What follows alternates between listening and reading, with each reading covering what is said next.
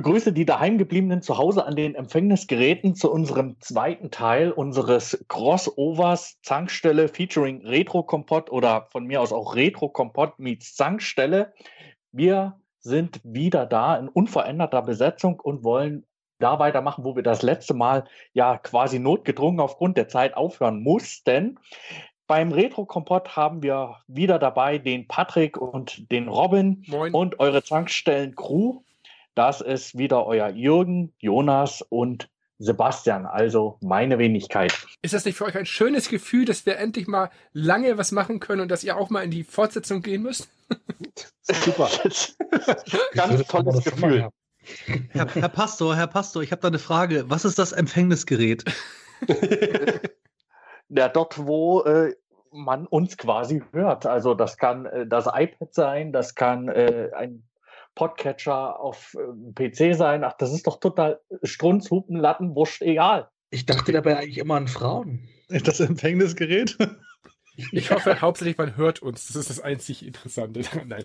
Ähm, bevor wir jetzt schon wieder anfangen abzuschweifen, ähm, wo machen wir denn weiter? Hat jemand noch einen Überblick, wo wir letztes Mal aufgehört haben? Wir sind äh, zuletzt stehen geblieben äh, unter dem großen, äh, unter der großen Überschrift so Retro heute, hatten uns damit auseinandergesetzt, äh, was, was so unser, unser Lieblingssystem war und äh, welche Retro-Spiele uns eigentlich beim Anspielen immer noch Spaß machen. Ich weiß, dass ich da ein bisschen vorgeprescht war ähm, beim Thema äh, Command Conquer 1. Da hatte ich ja äh, ach Gott, war das toll.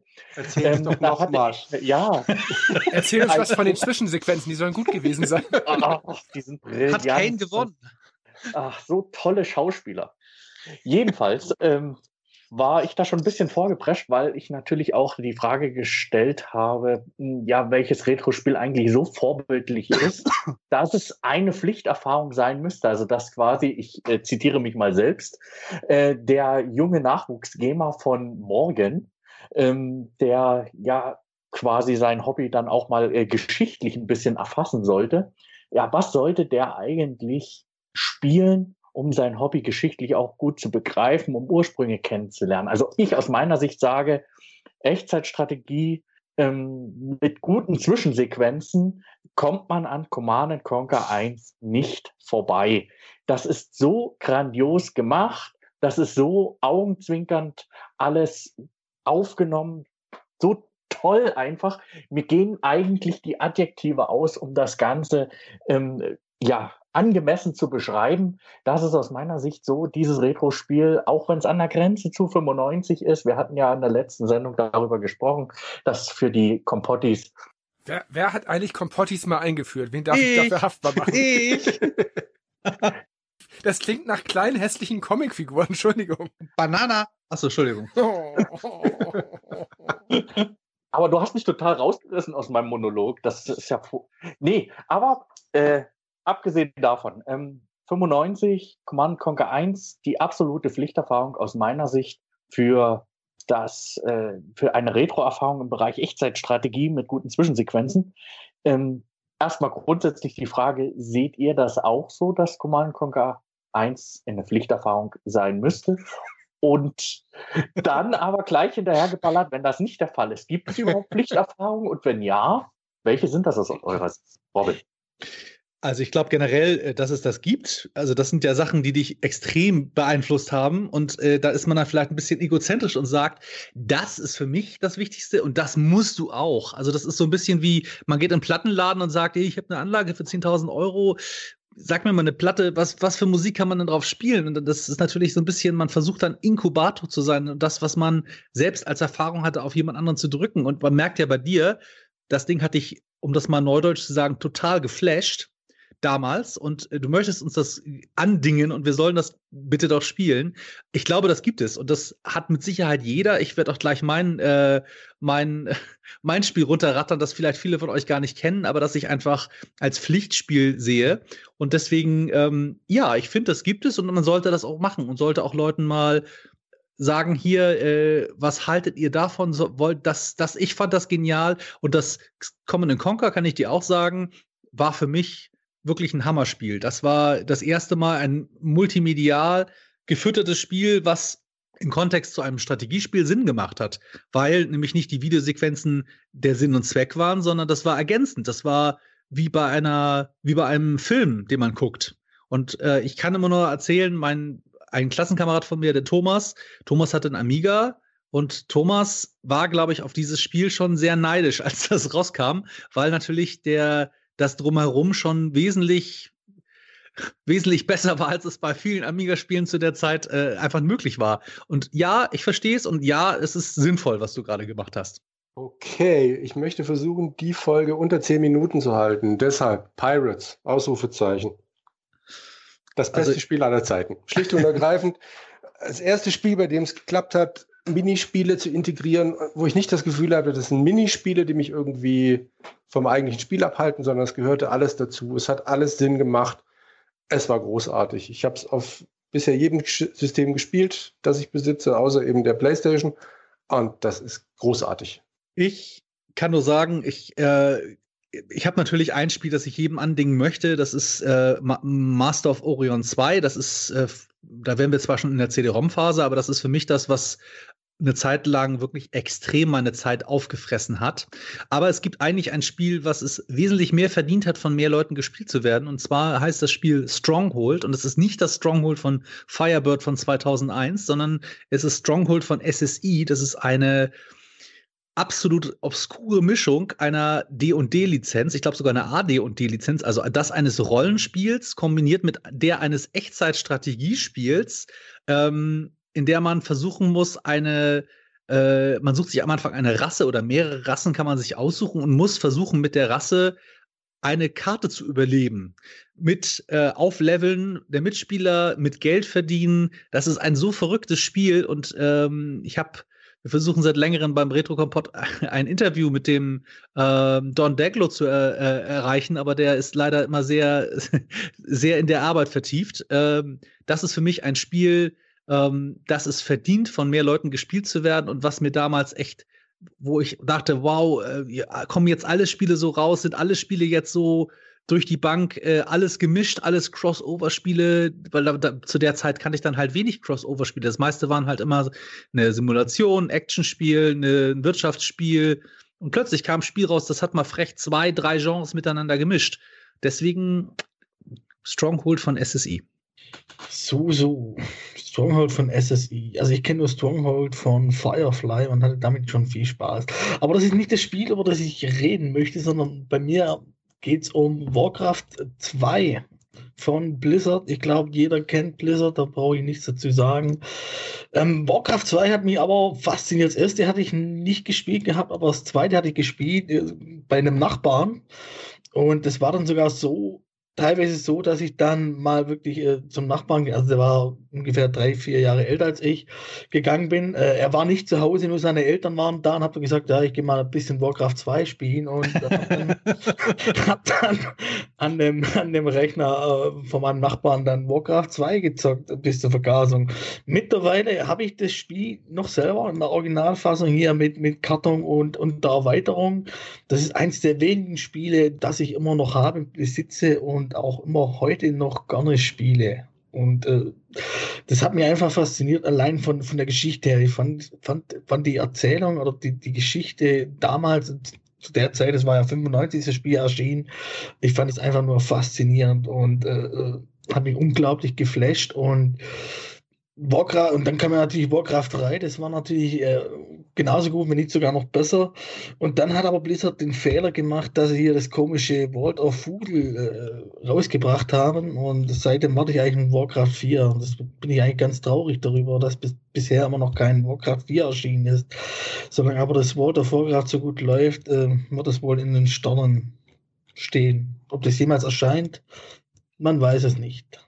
Man wundert sich und manchmal, da, Entschuldigung, geht ganz fix, äh, man wundert sich manchmal, dass einige Firmen anscheinend so viel Geld haben, dass sie sich nicht darum kümmern, einen Nachfolger rauszubringen. Das hat schon fast äh, Nintendo-eske Züge manchmal mit solchen Firmen. Ich sag nur Half-Life. Genau, ja. Mhm. No One Lives Forever 3. Oh, ja, bitte, bitte, bitte.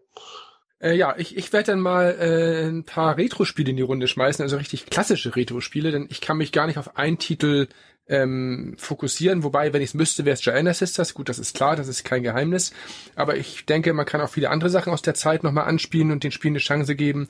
Ich hatte gesagt, mein erstes Spiel, was ich je gesehen habe, war Kommando auf dem C64. Auch das lässt sich heute noch tatsächlich spielen. Ähm, ich mag Links-Rechts-Shooter wie Parodies und R-Type bis heute gerne. Auch sowas ist immer noch sehr, sehr gut spielbar, auch wenn mein Neffe bei den beiden Spielen zumindest anderer Meinung war. Ähm, IK Plus kann man heute noch gut spielen äh, fast alle alten Rüttel-Sportspiele und man sollte auch mal Spielen, die man nicht, die nicht jeder kennt, eine Chance geben, auch bei diesen Sachen. Und da ähm, nenne ich immer gerne das Spiel Whip Ribbon, was nicht viele kennen. Ähm, das ist ein Musikspiel eigentlich fast ohne Grafik, aber hat eine Faszination, der man sich schwer entziehen kann. Das haben wir, glaube ich, auch im Laden sehr lange gespielt, weil man da verschiedene Musik-CDs einlegen kann und dann die Level darauf, daraus gebaut werden. Und ich habe vor zwei Wochen das erste Mal seit Jahren wieder You Don't Know Jack gespielt und das kann man heute auch noch richtig gut spielen. Das ist ja, wie gesagt, logischerweise gut gealtert, weil es kaum grafische Elemente hat, aber das ist so charmant gemacht und da passte so viel auf eine PlayStation CD rauf, das ist unglaublich. Also das ist auch ein Titel, da vermisse ich heute mal Sachen, die auch mal wieder in diese Richtung gehen. Also ich bin, leg mich da nicht auf einen Titel fest. Ich äh, bin da auch äh, wirklich inzwischen flexibler, als ich es jemals war, weil ich immer wieder auch neue Sachen entdecke, die man äh, heute noch gut spielen kann kurze Frage zu You Don't Know Jack, ja. weil ich es vor ein paar Monaten äh, mit einem Bekannten davon hatte. Ich habe es leider nicht mehr wieder gespielt, aber äh, in meiner Erinnerung gab es da viele Fragen, die sich auf die Zeit bezogen haben, oder? Kann man die heute noch beantworten? Also ich habe das, wie gesagt, mit einem 14-Jährigen gespielt und er hat es am Ende in einer Abstimmung zu einem seiner Lieblingsspiele gekürt. Also okay. ist das nicht das große Problem, zumindest nicht beim ersten und zweiten, nee, beim ersten Teil auf der PS1, die haben wir jetzt mehr gespielt. Ähm, die Fragen sind eigentlich überhaupt nicht zeitbezogen, die sind teilweise einfach Erstmal gibt er Rubriken vor, die nichts mit dem zu tun haben, was nachher die Frage ist. Das ist ja immer das Faszinierende schon. Und die Fragen sind wirklich sehr schwer teilweise. Also da geht's wirklich in wissenschaftliche Bereiche rein oder in, in ähm, lyrische Bereiche oder in musikalische Bereiche. Aber zeitlich war das, zumindest bei der Folge, die wir gespielt haben, nicht problematisch. Ähm, und wenn, selbst wenn es mal so war, hat dieses Drumherum ähm, mit dieser Moderation sehr viel ausgemacht, weil wenn man dann mal ein paar Sekunden nicht antwortet, dann kommt plötzlich die Frage, Hallo, Spieler, lebst du noch? Und solche Sachen. Oder was richtig Spaß gemacht hat, und das darf man auch niemals mit einem Jugendlichen dann spielen, weil das hört ja nicht auf. Wenn man nämlich am Ende in die Highscore-Liste sich einträgt und nichts einträgt, dann dauert das ein paar Sekunden und dann sagt Jack, ey, wenn du nicht gleich was ausdenkst, dann denk ich mir einen Namen für dich aus. Du siehst aus wie ein Popel. Und dann heißt der Highscore Popel.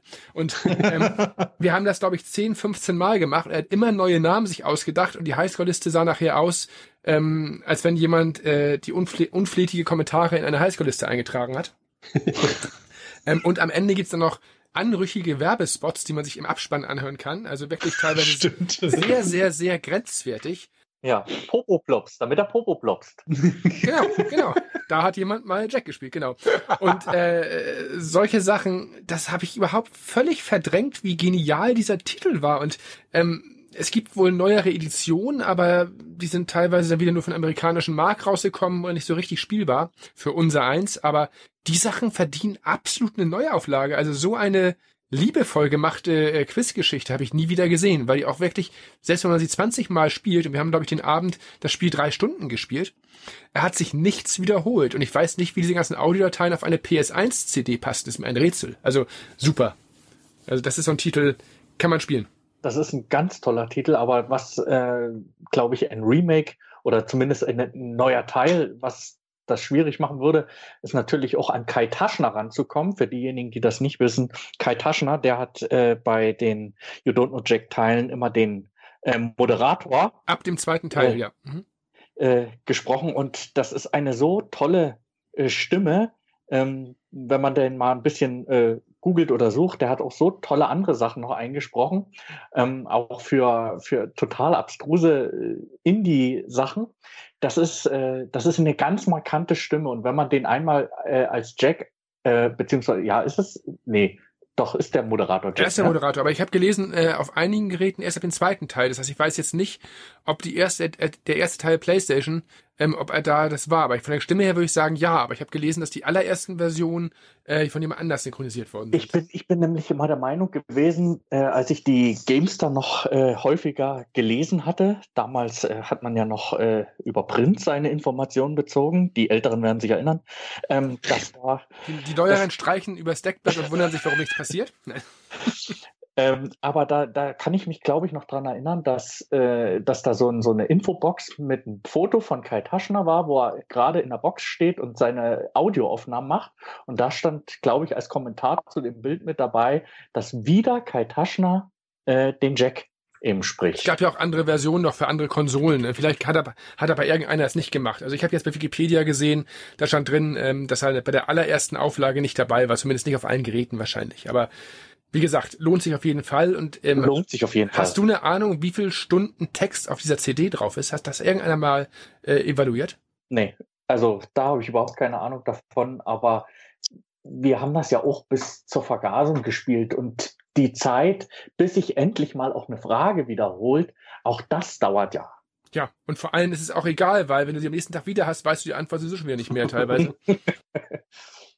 Ja, da waren, da waren, äh, ich kann mich noch an eine Frage, kann ich mich sehr gut dran erinnern, nämlich äh, welcher Satz komplett mit den Abkürzungen aus dem Periodensystem der Elemente gebildet werden kann. Und eine Antwort, eine Antwort war gewesen, Zwick Babsi in den Hintern. Ähm, aber das war es nicht gewesen, sondern die korrekte Antwort war tatsächlich gewesen, hau Lulu auf den Po. Das Nein. lässt sich komplett mit den, mit den Abkürzungen aus dem Periodensystem der Elemente bilden. Oh, also Lulu sollte. Oft. Das funktioniert tatsächlich. Also H für Wasserstoff, A Argon. Gold. Achso. Äh, ah, so. Gold, genau. Und äh, Lulu, Lutetium ist das, glaube ich. Äh, dann wieder Aurum, F Fluor, N äh, Stickstoff, äh, PO Polonium. Ja.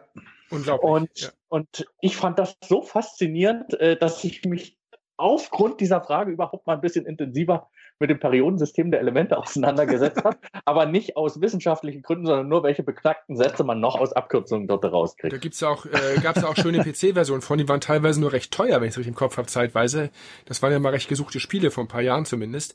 Ja, aber äh, die Kompatibilität zu Windows 7 oder Windows 10 ist immer das Problem, weil das Spiel ja, glaube ich, komplett auf, auf einer Flash oder entweder selbst auf dem Flash äh, basiert oder auf ein Derivat davon und äh, das gibt wohl Probleme unter Windows 10. Ich habe irgendwann mal was Böses gelesen, dass das eben nicht so kompatibel ist. Das ist ja für Windows 98 oder Windows 95 geschrieben. Gut, da würde ich in dem Fall den PlayStation 1 Emulator anschmeißen und meine ja. CD dann ins Laufwerk schmeißen, weil die PS1-Version ist wirklich genial. Es war für mich die größte Überraschung bei unserem internen PlayStation-Test. Also es war unglaublich, wie mich das Spiel doch wieder eingefangen hat. Und da dachte ich auch so, wieso habe ich das jetzt über zehn Jahre nicht mehr gespielt?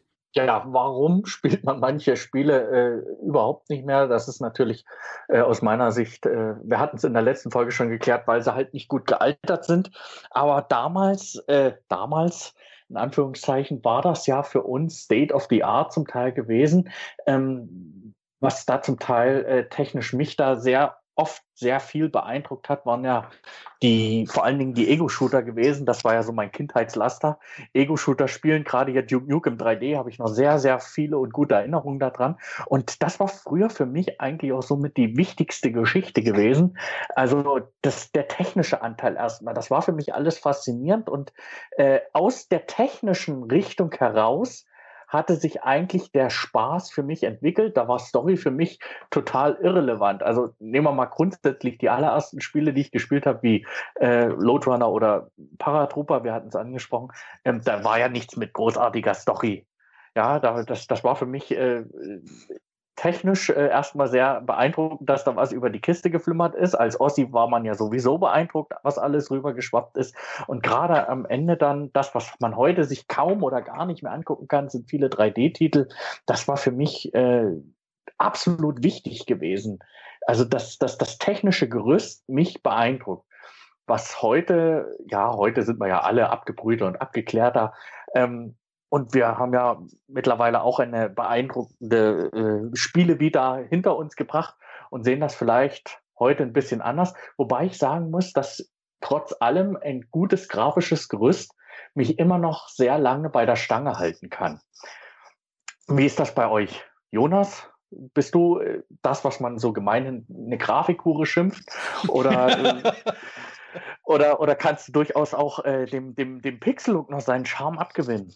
Natürlich hat der Pixel-Look noch seinen Charme. Also eine Grafikhure war ich selber nie einfach da, aus dem Grund, weil ich gerade was PC betrifft nie die neueste Technik hatte. Ähm, und äh, Konsolen, da war es mir eigentlich immer egal. Also mir ging es früher äh, immer darum, dass ich Spaß hatte in den Spielen.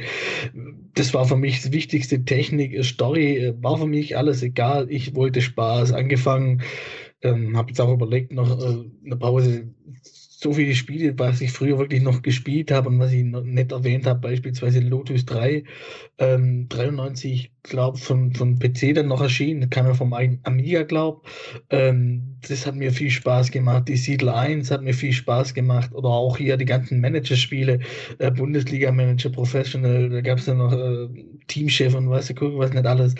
Also für mich war früher wirklich Spaß am allerwichtigsten. Und das ist eigentlich auch heute noch so. Allerdings hat sie das äh, zeitlich äh, gedreht und ich habe halt nicht mehr die Zeit, äh, gerade so, so storylastige Spiele zu spielen, die einfach viel Zeit kosten.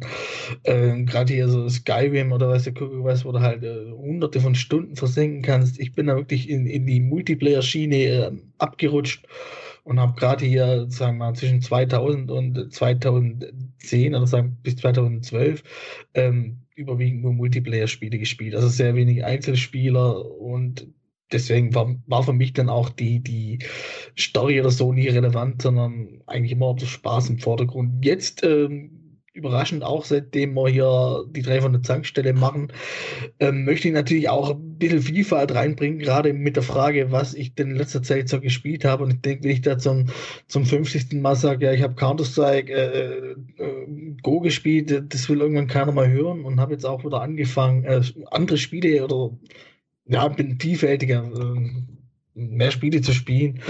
Habe jetzt hier auch gerade äh, Shadow of Mordor äh, jetzt gespielt, weil es ja Steam Summer Sale im Rabatt äh, gab und war eigentlich wirklich angetan. Und ähm, aber in erster Linie ist es bei mir wirklich immer so, dass eigentlich der Spaß im Vordergrund steht, früher wie heute. Ja, der Spaß. Spaßtechnik oder Story, was macht es? Äh, also ich glaube, ja, ich habe euch ja jetzt ja, ihr habt ja zum Glück ein bisschen Vorlauf. Ich, ich konnte eben mal ein bisschen zuhören, was so der, der Jonas so erzählt. Ähm, ich glaube, dass es schon Phasen im Leben sind, wo wir wieder bei Phasen wären und Männer und ihre Phasen. Ähm, ich glaube, dass ich als Jugendlicher auch ein reiner Spaßspieler war. Als Jugendlich meine ich oder als, als Kind äh, ein reiner Spaßspieler war. Und ich hatte ja sehr recht früh die Möglichkeit, ähm, eine, dann eine VGA-Karte, nachdem ich mich mit der Herkules-Geschichte rumgeärgert habe, habe ich dann irgendwann eine VGA-Karte und einen schönen 14-Zoll-Monitor bekommen. Und dann habe ich Wing Commander gespielt. Und ich glaube, da wären wir bei der, der Grafikzeit. Das hat natürlich auch Spaß gemacht, aber das war schon einfach ein Grafik schon eine Wucht, dass man, dass ich da, glaube ich, auch viel auf die Optik gegeben habe. Dann kam eine Zeit lang wieder dieses, ähm, das Spiel muss auch ähm, Spaß machen und Technik haben. Aber ich glaube ähm, generell, dass die Story für mich vielleicht noch bei Strike Commander und vielleicht auch ein bisschen Wing Commander, da war ja auch noch Story mit drin, aber es war jetzt immer nicht so immens wichtig. Das ist erst in den letzten Jahren oder im letzten Jahrzehnt gekommen, nämlich ähm, wo man sich mal Spiele angeguckt hat. Äh, wir machen ja immer auch dieses, die Spiele angucken, die, die älteren Spiele mal wieder angucken und ich ich hatte ja vorhin schon gesagt, so King's Quest oder Police Quest sind Sachen, die habe ich früher nur sehr ungern gespielt. Jetzt inzwischen kommt es immer mal wieder, dass ich das dann da doch noch mal spiele, weil halt die Story gut ist.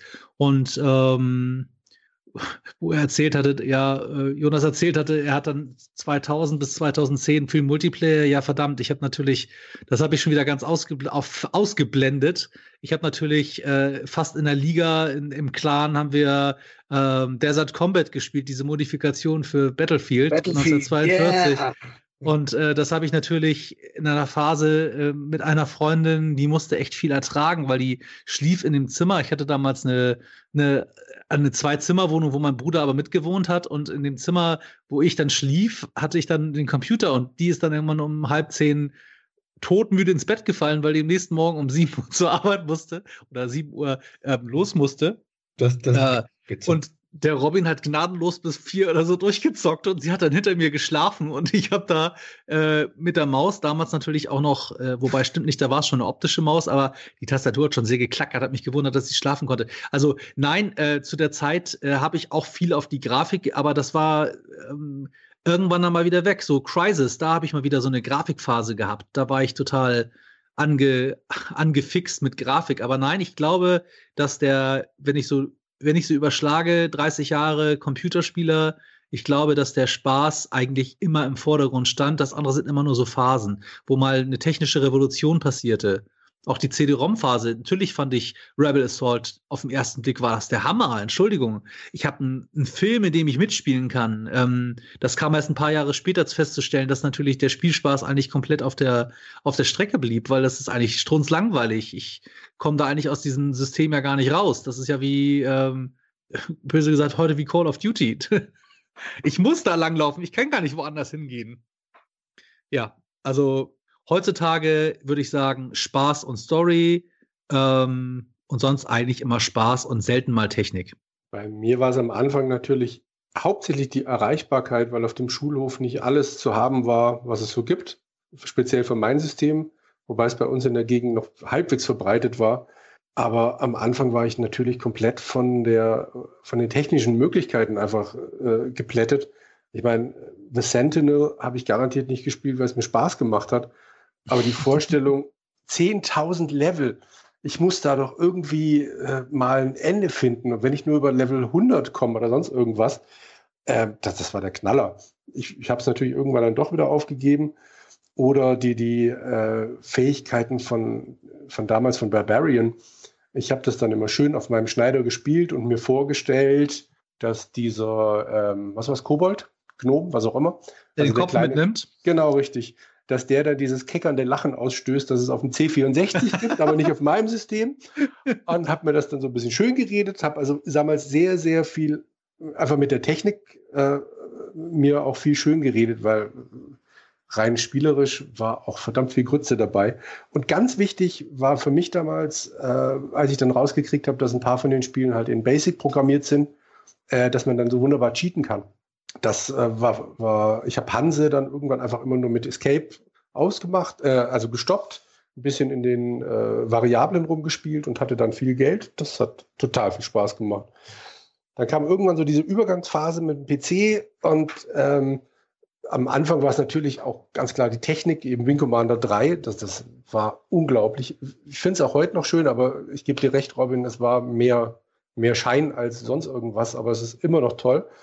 Und dann kam irgendwann für mich äh, sowas wie Age of Empires und vor allem der zweite Teil, dann Age of Empires 2, wo ich zum ersten Mal gemerkt habe, hey, man kann auch doch richtig eine Geschichte oder halt überhaupt äh, Geschichte der Menschheit in einem Spiel vermitteln, fand ich super. Und je älter ich werde, je weniger Zeit ich für ein Spiel habe, geht es mir tatsächlich immer mehr um, um die Story, weil ich so Sachen wie Telltale-Spiele garantiert nicht mit der Kneifzange angefasst hätte und heute habe ich meinen Spaß dabei. Äh, oder ich habe To the Moon geliebt. Das, ist, äh, das hätte mir früher kein Mensch erzählen dürfen, dass ich so ein Spiel mal spiele mit der Optik. Aber ich schäme mich meiner Tränen am Ende nicht. Das Ding war super. Oder äh, wie Patrick dann eben Life is Strange, das, das war großartig. Das, das nimmt mich bis heute mit. Ich habe da auch da wieder einen ganz kurzen Exkurs nochmal, wenn du das Spiel erwähnst. Mhm. Das hat äh, auch da wieder mit 14-jährigen Neffe kurz angespielt und das kurz waren dann drei Abende, hat das durchgespielt und selbst äh, ihn hat es komplett geflasht und er hat dann am Ende, da ist ja eine Szene, wo dann eine Person vom äh, Dach springt mhm. oder nicht, je nachdem wie man spielt. Ja. Und ähm, bei ihm ist sie gesprungen, also hat sich umgebracht im Spiel und mhm. er hat einmal noch einen Hund irgendwie umgebracht versehentlich und ähm, er hat dann als er durch war mit dem Spiel, das Ganze nochmal gespielt und versucht, diese Fehler zu korrigieren und hat es auch dann geschafft. Weil er einfach gesagt hat, damit kommt er nicht klar, dass er da nicht das Richtige gemacht hat für sich und hat es dann nochmal bereinigt. Und dass das in einem Spiel möglich ist, ist natürlich total faszinierend. Ja, absolut. Ähm, ich bin davon ausgegangen, dass äh, einige von meinen Fehlern überhaupt nicht korrigierbar sind, weil ich halt von Telltale gewohnt bin, dass die, die Entscheidungen halt doch nicht so großartige Auswirkungen haben. Aber bei Life is Strange ist tatsächlich noch ein bisschen mehr. Ja. Also wir sind äh, gespannt, wie es da weitergeht, weil da kommt ja jetzt erstmal ein Prequel raus und dann eine Fortsetzung und man kann das Spiel ja verschieden beenden. Da überleben ja am Ende verschiedene Personen, sage ich jetzt mal ohne zu spoilern. Und ich weiß nicht, wie die eine Fortsetzung machen wollen. Ähm, sind da die Personen mit dabei oder nicht? Ich habe keine Ahnung, wie das gehen soll. Bin ich sehr, sehr gespannt. Ja, bin auch gespannt. Ähm, ja, bei mir war es früher anders als heute, glaube ich, ein bisschen. Also früher habe ich Spiele gespielt, weil sie Spaß gemacht haben, ganz klar sonst hätte ich sie nicht gespielt. Und gekauft habe ich sie mir wegen der Musik. Also das kann man wirklich so pauschal sagen. Ich habe mir mehr Spiele wegen der Musik gekauft, als Spiele, äh, die ich spielen wollte. Also wenn ein Spiel mit einer Musik von Chris Hülsberg rauskam, habe ich es gekauft, egal was es war. Und habe dann auch wirklich bei einigen Spielen mir diese Musik stundenlang angehört und das Spiel nicht angefasst, weil es teilweise scheiße war. Also sehr merkwürdig, aber dafür habe ich dann wenigstens hier eine einigermaßen komplette Rainbow Arts Sammlung. Das ist ja immerhin dann die Konsequenz daraus.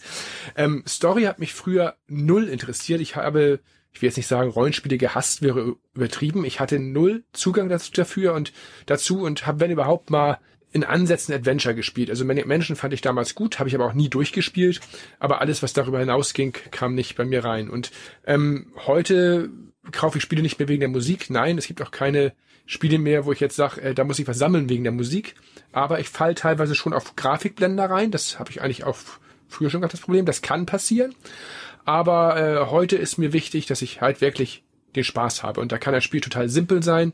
Wie, äh, da kann es ein Shooter sein, jetzt wie Unreal Tournament. Da spiele ich immer noch gern die aktuelle Beta-Version, die man ja kostenlos im Netz spielen kann. Ähm, das ist auch ein richtiger Grafikblender, aber es bringt auch Spaß. Sowas finde ich toll.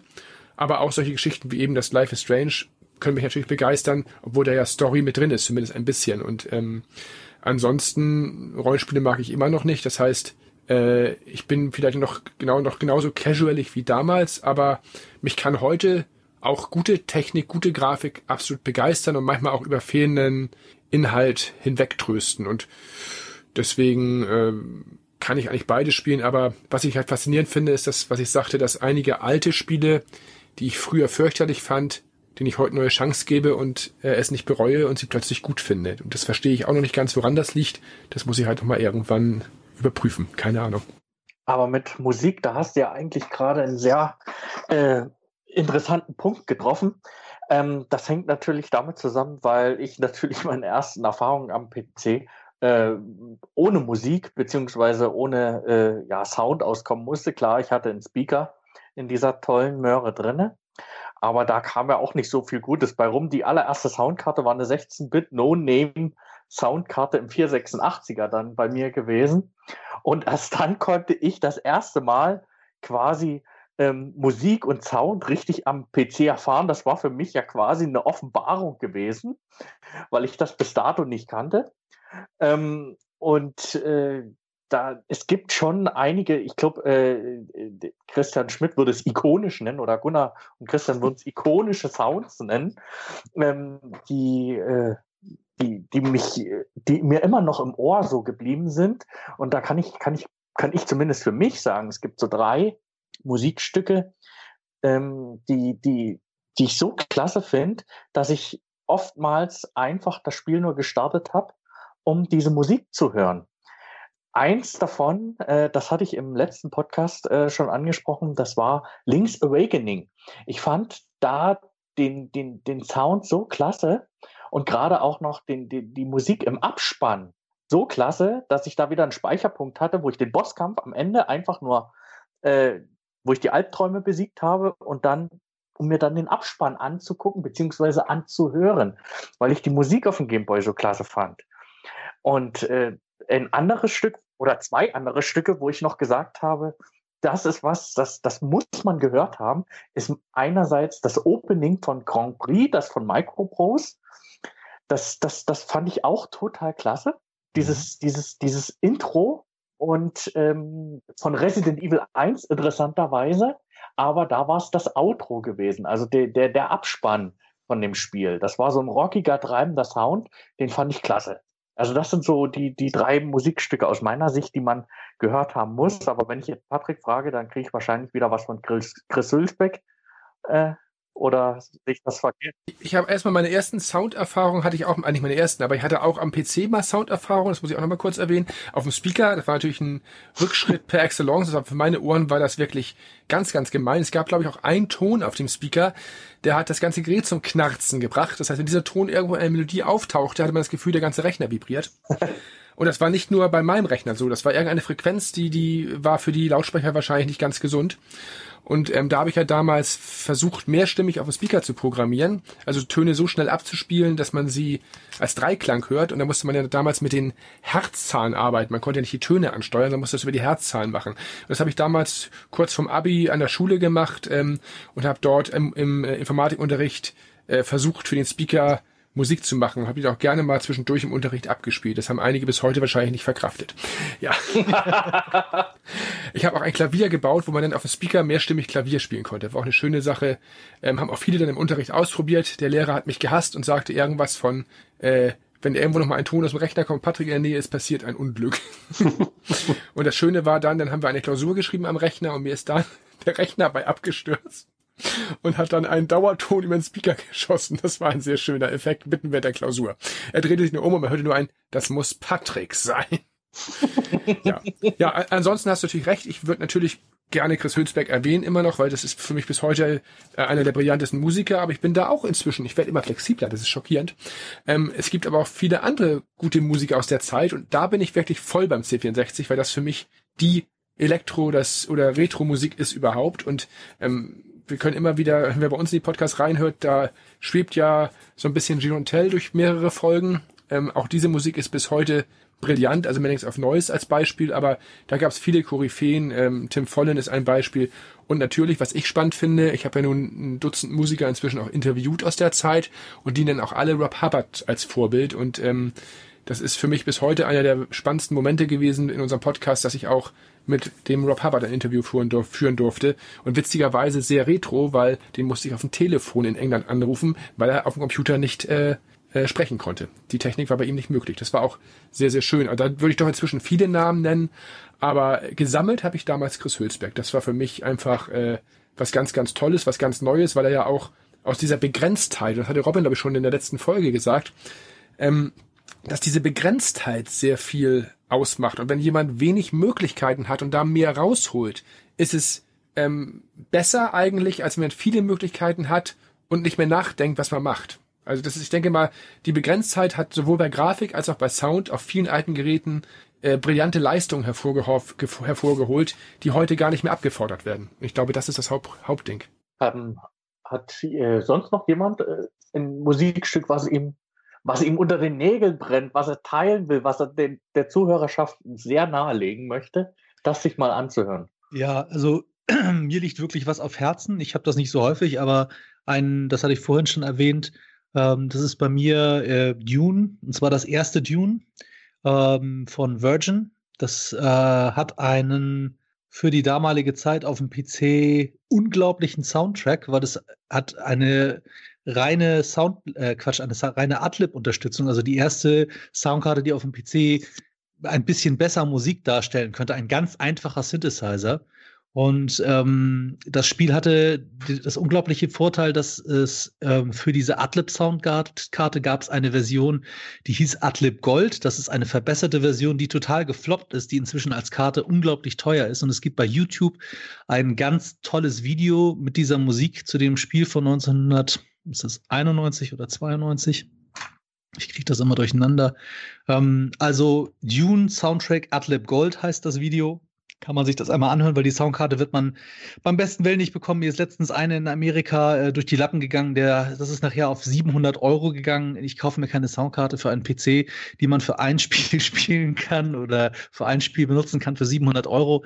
Ähm, das wäre meine, meine Traummusik. Es ist eine sphärische, atmosphärische Musik zu diesen äh, Frank Herbert Buch total, wer den Film kennt, ist auch einer meiner Lieblingsfilme, deswegen bin ich auch einfach geprägt gewesen auf diese, auf dieses Szenario und das ist unglaublich gut. Der Musiker ist leider inzwischen nach Mayotte oder so irgendwo äh, sehr weit weggezogen. Ich habe versucht bei Facebook zu adden, um dass er vielleicht für den Retro-Kompott nochmal irgendwie ein Interview gibt, aber der, der kümmert sich nicht darum. Der schnitzt jetzt wahrscheinlich Kokosnüsse und verkauft die an Touristen. Ich weiß es nicht genau. Bei mir ist es noch eine, oder na, es ist äh, zwei Musikstücke. Da ich ja einen Schneider CPC habe und äh, diverse Retro-Kompottler nicht müde werden zu sagen, dass der keine gute Musik abspielen kann, muss ich Ihnen leider recht geben. Aber auf dem PC gab es. Ich dachte, dann, jetzt kommt mal eine Diskussion. Jetzt kommt, jetzt kommt. Nein, leider nicht. Ach, ich schade Äh, schon hab ich tatsächlich, äh, habe ich dann äh, tatsächlich erst auf dem PC richtig gute Musik mitgekriegt. Und was mich extrem geprägt hat, war das erste Diablo 1. Ich liebe einfach die, die Melodie, wenn du einfach da in dem, äh, in dem Kaff rumstehst, dessen Name mir gerade nicht einfällt, Tristram, Ah, Tristram ja, was ja, auch immer. das Der, ist der. Gitarrenriff, ne? Genau, Das ist- das ja. ist so schön. Und ähm, was mich auch, äh, ich, meine, ich liebe Western und Outlaws war einfach das Spiel von LucasArts damals für mich. Und das, den Soundtrack dann halt, äh, der war ja nur mal ein reiner CD-Soundtrack. Sprich, die zweite CD, die dabei war, war die, war die Audio-CD, die lief bei mir rauf und runter. Ich liebe die Musik heute noch. Und ich finde es immer noch großartig, weil der Komponist auch noch Clint mit Vornamen hieß. Und ich damals so sicher war, dass es ein Gag war, bis ich rausgekriegt habe, dass er wirklich so heißt. Also ich habe da auch noch was, was Mu Musik betrifft. Ähm, das ist bei mir Herr der Ringe Online, die Minen von Moria. Das ist die erste Erweiterung gewesen von Herr der Ringe Online. War 2008, Ende, Ende, ich glaube November 2008 ist das erschienen. Und da hat der Change äh, Thomas hat dort äh, die Musik gemacht und die fand ich äh, zur damaligen Zeit oder auch heute noch richtig, richtig toll und hat gut die Atmosphäre von Herr der Ringe eingefangen. Der hat unter anderem auch äh, Quest for Glory hat der Musik gemacht, äh, Police Quest, äh, Onway 2, ähm, was der Kuckuck war, Heroes of Might and Magic. Und könnt euch mal anhören, auf YouTube gibt es die noch. Also ich fand die richtig klasse. Ansonsten habe ich mit Musik eigentlich eher weniger zu tun. Also Musik ist toll im Spielen, klar. Aber ich bin jetzt da nicht so ein äh, Fetischist wie Patrick. Ich war da extrem. Also ich muss mich da ein bisschen korrigieren. Heute kann ich teilweise sogar einige Musikstücke nicht mehr erkennen ähm, und versage sogar in dem Quizspielen manchmal. Ähm, ich habe letztens, ähm, ich glaube letzte Folge, den Spruch gesagt, dieser Musiker hat wohl zu viel Hülsbeck geholt. Es war ein Stück von Hülsbeck selber. Das ist dann natürlich ja immerhin in die richtige Richtung, aber das hätte ich erkennen müssen. Ich habe früher wirklich diese Musik rauf und runter gehört, habe sie mir überspielt auf Kassetten und habe die im Auto gehört als Musik. Aber soweit ist es heute nicht mehr. Wobei ich jetzt sage, einige Sachen kann man da wirklich doch mal wieder sich rausziehen. Aber ähm, das hat ein bisschen nachgelassen, in Anführungszeichen leider, aber da war ich früher ein bisschen extremer. Es gibt ja ein Spiel, das ist äh, so toll, also so richtig toll. Ach Gott, ist das toll. Ähm, und zwar äh, der Soundtrack von Command Conquer 1, der ist natürlich auch grandios gewesen. Dieses Spiel an sich ist ja eine Granate. Und dazu gehört natürlich auch der Soundtrack. Also das sind auch wieder ikonische Musikstücke. Ich greife den Begriff jetzt einfach nochmal auf. Ähm, ganz besonders äh, Mechanical Man. Ich weiß nicht, ob dem einen oder anderen das noch was Ja, sagt. Klar, Mechanical. Man, Fight, Win, Prevail. Und ähm, vor allen Dingen der March to Doom, den fand ich so grandios. Und man konnte ja die Musikstücke einzeln anmelden. Es war ja keine dynamische Musik, die sich je nach Spielgeschehen eingestellt hat, sondern das war ja einfach eine Playlist, die da runterlief. Und ach Gott, war March to Doom ein geiler Titel. Der ist auch heute noch wunderbar anzuhören. Ähm, und äh, ja, man könnte sagen, Command Conquer 1 hat mich auch musikalisch so ein bisschen dann auch mitgenommen. Merkt man gar nicht, oder? Nein. Ja, aber jetzt äh, komme ich mir schon wieder so ein bisschen alt vor, wenn ich, wenn ich sage, damals, ähm, ja, wenn man Retro-Spiele sich vornimmt, wenn man schaut, was habe ich früher so an, an, am Rechner, an der Konsole vollbracht, ähm, Traut ihr euch das äh, heute noch zu? Ich möchte jetzt mal ganz speziell den Bereich der Reflexe ansprechen.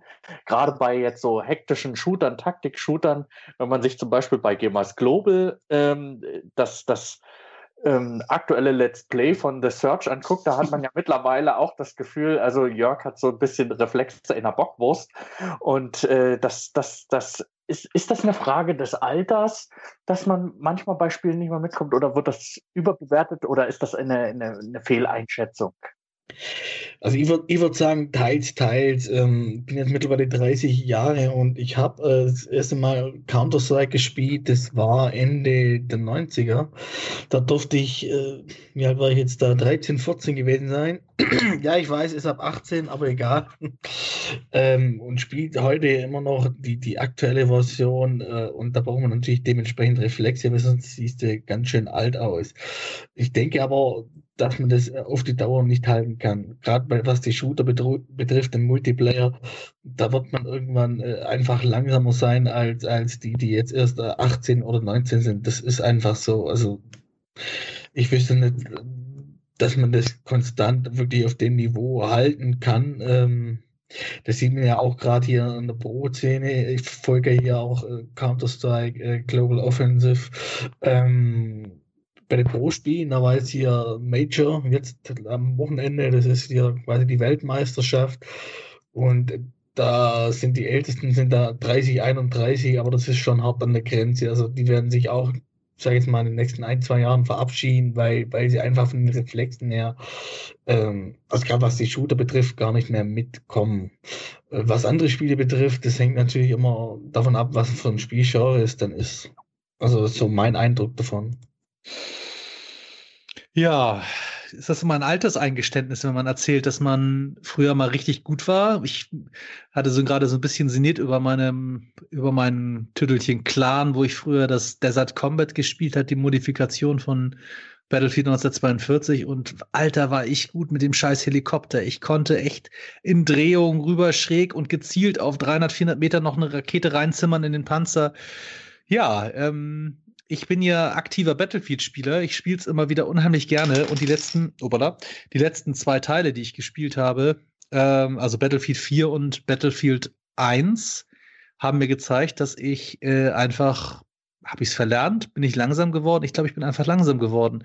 Ähm, also die Reflexe, die Reflexe werden schlechter definitiv. Und noch schlimmer merkt man es, um mal den Retro-Bezug wiederherzustellen. Noch schlimmer wird es eigentlich, wenn man dann die alten Spiele spielt, weil ähm, so Jump'n'Runs, ich weiß nicht, Timing, ist das Gehirn, ist der Weg so lang zu, den, zu der rechten Hand, zu dem scheiß Feuerknopf? Das kann doch nicht sein. Also ich habe mich schon, oh, bei Ego-Shootern ist es ja die eine Sache, aber so bei, ich sag jetzt mal, klassischerweise so ein Sidescroller-Shooter, was weiß ich, ich wollte mal wieder Apidia spielen. Klar, Patrick wird sagen, klar, das ist ja auch ein schwerer äh, Sidescroller, der einfach mörderisch schwer ist und viel zu viel Gegner, aber das kriegt man nicht mal hin. Also das, ich, ich, ich äh, habe da keine, ich habe da auch keinen Spielspaß mehr, weil man fängt an und man verreckt andauernd an den bescheuertsten Gegnern und ähm, nein, äh, ob nun Ghouls und Go Ghosts and Ghouls oder wie auch immer, es sind tausend Spiele, die, die ich glaube, wo einfach der also, um's mal, um, um mal das Ganze kürzer zu machen, und ich, ich, ich merke, wie ich immer weiter mich zusammenfalle. Ich glaube, ich äh, bevorzuge deswegen inzwischen auch Strategiespiele, wo ich Ruhe habe, wo ich einen Zug habe, den ich abschließen kann und mir Gedanken machen kann, weil es einfach nicht mehr so aus der rechten Hand flutscht, wie es äh, normalerweise äh, früher geflutscht ist. Und äh, ich weiß noch ganz genau, wie ich ähm, halt auch bei Jump-Run-Spielen äh, wirklich gut war. Ich auch früher Turrican auf dem Amiga gespielt und das war easy.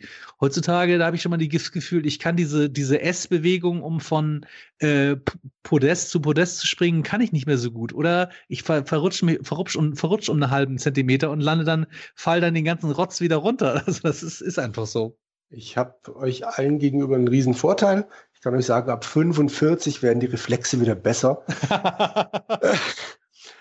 Ähm, mein Problem ist, die waren bei mir noch nie gut. Äh, von daher nützt das jetzt leider nicht so wirklich viel. Ähm, ich habe mir irgendwann letztens einen Rayman-Teil gekauft. und ich habe die damals, also die, die ersten ein, zwei, drei, was auch immer, ähm, wirklich gerne gespielt und hatte dann halt auch noch Zeit und Muße, mich da richtig reinzuknien. Und ich bilde mir ein, ich war da besser. Und ähm, die sind jetzt ja auch nicht so wahnsinnig schwer, außer man versucht jetzt auf Teufel komm raus, jede einzelne Münze oder sonst irgendwas einzusammeln. Aber ich bin schlicht zu schlecht für sowas. Was mich nicht davon abhält, es trotzdem zu probieren.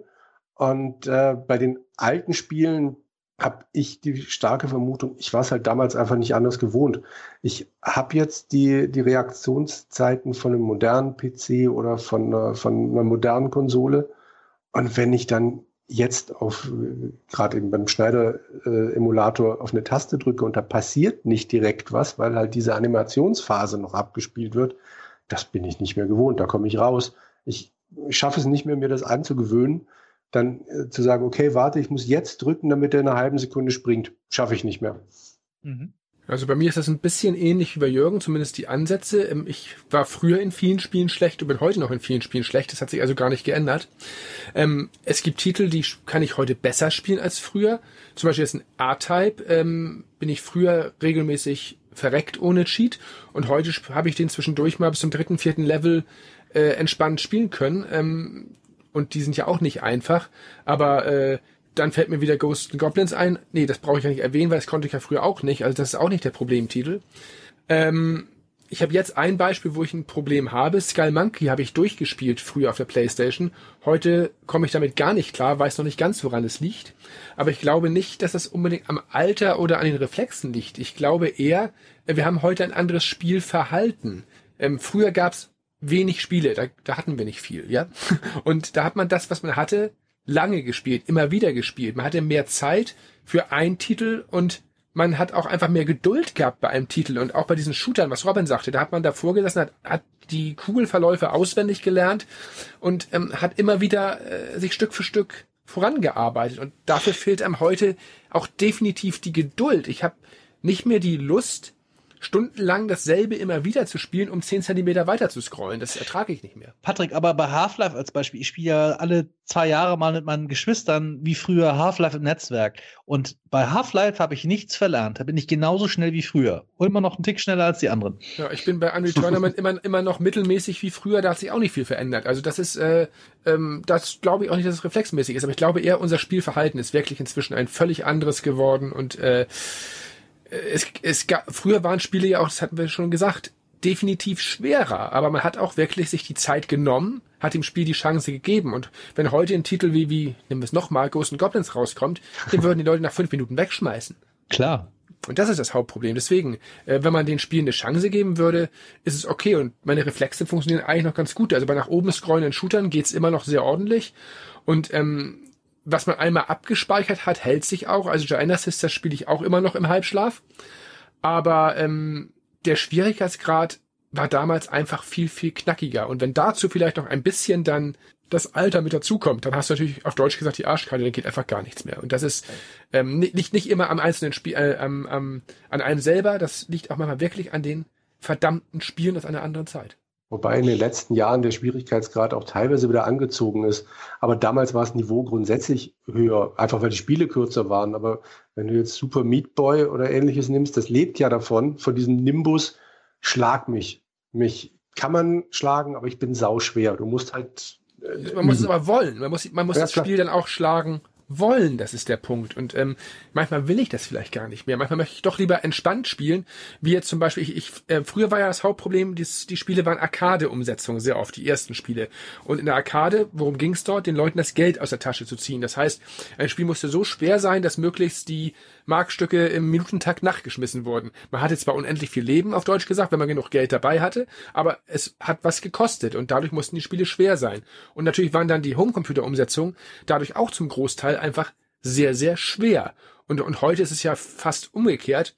Heute gibt's Spiele, wie jetzt kann ich wieder Unravel nehmen als Jump'n'Run oder auch andere, da hast du unendlich viel Zeit teilweise, unendlich viel Leben und es macht trotzdem Spaß, wenn man sich dem Spiel dann äh, viel mehr widmen kann als früher. Man hat nicht nach drei Leben Game Over, weil der C60 hatte keinen Geldschlitz zum Einschmeißen. Es war kein Arcade-Automat. Und, und äh, da hat sich die Zeit natürlich auch verändert und heute wollen ja viele ähm, fairer, ich sag mal vorsichtig fairer behandelt werden vom Spiel und vielleicht äh, nicht immer wieder von vorne anfangen, vor allem nicht, wenn ein Spiel äh, stundenlang dauert. Ganz, ganz kurz fällt mir dazu ein, ähm, aber das Problem ist heutzutage, dass äh, die Steam-Liste bei den Leuten aus allen Ecken und Enden quillt, weil es einfach die Leute 250, 300, 400 Spiele da drin haben. Wie viel Zeit investiert man denn dann noch in wirklich in ein Spiel? Da das hast du ja, vorher, eben. Du hast ja, ja, ja nicht, mehr, nicht, mehr, die Zeit, ganz klar. Ja, wie viele Spiele habt ihr so in eurer Steam-Liste? Ich habe letztens mal geguckt, ich habe, glaube ich, 220, 220 Spiele drin, von denen ich, glaube ich, 20 mal länger als eine Stunde gespielt habe. Ich habe 30 oder 40 höchstens drin, weil ich habe eine Funktion gefunden, dass man sie endgültig löschen kann. Ich Was? Spiele löschen? Niemals. Also ich habe 224 Spiele aktuell drin und ich habe natürlich wesentlich mehr gespielt als eine Stunde. Allerdings habe ich auch bestimmt 100 Spiele, die habe ich noch mit dem Arsch nicht angeguckt. Ähm, aber das, das, ich habe vor, das noch zu ändern in meinem Leben. Ich habe noch ein bisschen mehr Zeit als ihr, weil ich ja noch jünger bin und schöner und Na, so. da und, und kleiner. Ja, und kleiner, das stimmt, das stimmt. Ja, aber äh, die innere Größe zählt natürlich. Ne? Und ich habe natürlich noch vor, die, die, die Spiele auch irgendwann mal zu spielen. Irgendwann mal. also bei mir, so. bei mir in der Steamlist sind dann 82 Spiele vor sich hin. Ähm, davon ist äh, ein Großteil auch noch nicht gespielt, ähm, weil ich ja über das eine oder andere Humble Bundle das mhm. eine oder andere mal geschenkt kriege oder dann auch mal selber kaufe äh, wo auch die Visual Novels da im Angebot waren, die äh, brauchen ja auch so eine Zeit lang, bis man sich dadurch äh, gewuselt hat. Aber weil das Thema kam, wie lange spielt man denn heutzutage noch ein Spiel? Ähm, bei mir war es interessanterweise das letzte Spiel, was ich sehr exzessiv und ausgiebig gespielt habe, Mass Effect Andromeda gewesen, um diesen Ausbruch mal kurz zu gestatten. Ähm, da habe ich nämlich über 86 Spielstunden rein investiert. Und mhm. es war jede einzelne Minute wert. Ich glaube, ich habe mich beim ersten Teil irgendwann mal auf der ersten großen, auf dieser riesigen Basis verlaufen, hatte ich keinen Bock mehr. da war meine Mutter nicht verlaufen. Doch, kann man sich. Ich habe keine Lust mehr gehabt. Irgendwann, ja, schade. Aber das Spiel hat Spaß gemacht. Ich gebe wieder recht. Andromeda habe ich, äh, gab es ja viel Kritik, aber das hätte ich äh, wahrscheinlich auch. Es sah interessant aus, sagen wir mal so. Hm da meine Frau unseren Podcast sowieso nicht hört, auf Steam habe ich 375 Spiele aktuell. Good Old Games habe ich gerade aufgerufen, 247. äh, es gibt noch Origin, da habe ich, ich schätze mal so 20, ja, die sind auch im Laufe von diversen Humble Bundles und aufs Haus. Aber da gibt es ein paar Beschneidungen und auf Uplay dürften es auch noch mal so 10 sein. Und frag mich nicht, was ich davon wirklich gespielt habe. Nichts. Far, Far Cry 3 Jürgen, hast du wahrscheinlich. Jürgen, Jürgen, du hast doch noch Retail, ne? Das darf man nicht vergessen. Ja, ja, genau, richtig. Das besitze ich auch noch. Ja, naja. Da bin ich ehrlich gesagt froh, dass ich hier noch, äh, ich weiß nicht, wie viele es sind, aber ich schätze zwischen 300 bis 500 Spiele in Verpackung stehen habe. Ich spiele die zwar oh, auch nicht, aber da kann ich wenigstens was in die Hand nehmen und mir mal angucken. Weil ja, ich habe wirklich auch nicht verpackt. Ähm, die sind nicht verschweißt, äh, so krank war ich nie. Oh, ich hoffe, ich trete jetzt gerade auf die Füße, weil für mich sind Spiele zum Spielen da, nicht zum äh, zum, im, zum äh, Verschweiß wegstellen. Das Thema hatten wir ja auch im letzten Podcast. Zum Graden wolltest du sagen? Wolltest du Graden ja, sagen? Nee, das Thema wollte ich jetzt nicht anreißen, weil das mich höchstens wieder aufregen. Ähm, aber im Endeffekt, äh, die, diese äh, Sammelsucht in Anführungszeichen bei Online-Geschichten oder, diese sinnlose Anhäufung von Spielen bei Steam durch Humble Bumble und Co., was ja okay ist, wenn man einen Titel haben will, geht mir ja genauso, finde ich ehrlich gesagt äh, nicht schön und erschreckend und ich, ich wiederhole da meinen Wunsch von vor ein paar Monaten. Ich wünsche mir mal, dass so eine Firma wie Steam irgendwann mal äh, die Server abstellen muss aus irgendwelchen Gründen und alle ihre Sammlung verlieren und dann wieder bei Null anfangen können. Entschuldigung, dass ich, dass ich hier jetzt einhaken muss. Wo ist jetzt der Unterschied, ob ich jetzt die 300 Spiele auf Steam habe oder 300 Spiele in meinem Schrank nebendran? Wo ist der jetzt große Unterschied? Unterschied? Ich, bin, ich bin abhängig von der Firma, die Steam produziert, also die Steam äh, ins Netz stellt. Ich habe keinen Besitz daran. Ich habe ein Nutzungsrecht, was in dem Moment erlischt, wo die sich was anderes ausdenken. Und das ist mein Problem damit. Deswegen, äh, wenn jetzt die Sachen alle einen Bruchteil kosten würden, würde ich es noch okay finden. Aber ich hatte das beste Beispiel. Ich wollte Test Drive Unlimited mal spielen. Das habe ich hier als Original ja auch stehen ähm, hätte man bei, Stream, bei Steam kaufen können für 20 Euro und mit Verpackung bei Amazon für 4 Euro.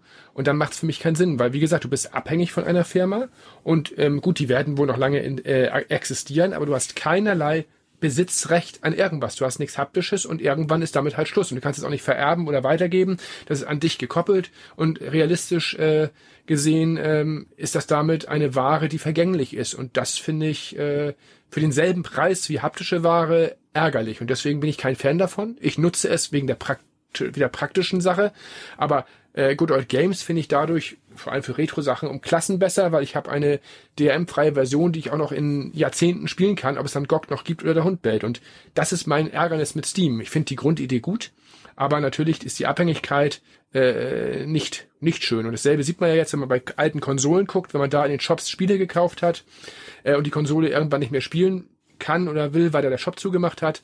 Ähm, gehen da einfach Inhalte verloren, für die ich bezahlt habe. Und ich muss dann bei einigen Sachen auf jeder Konsole das Geld nochmal ausgeben, um wieder dieselben Spiele zu kaufen. Und das finde ich ehrlich gesagt irgendwann auch, auch äh, abzocke. Und das finde ich nicht gut. Ja, aber das Problem hast du ja bei Steam nicht, weil PC ist immer ein PC, wird immer ein PC bleiben. Klar ändert sich die Grafikkarte, die wird immer besser, aber äh, Steam wird immer auf dem PC laufen. Solange es Steam gibt, ja, aber sollten die mal aus irgendwelchen Gründen abschalten, gibt's gar nichts mehr. Und sollten irgendwelche Rechte oder Lizenzen sich ändern, es sind ja schon bei Leuten Spiele aus der Steam-Bibliothek verschwunden, aus diversen Gründen.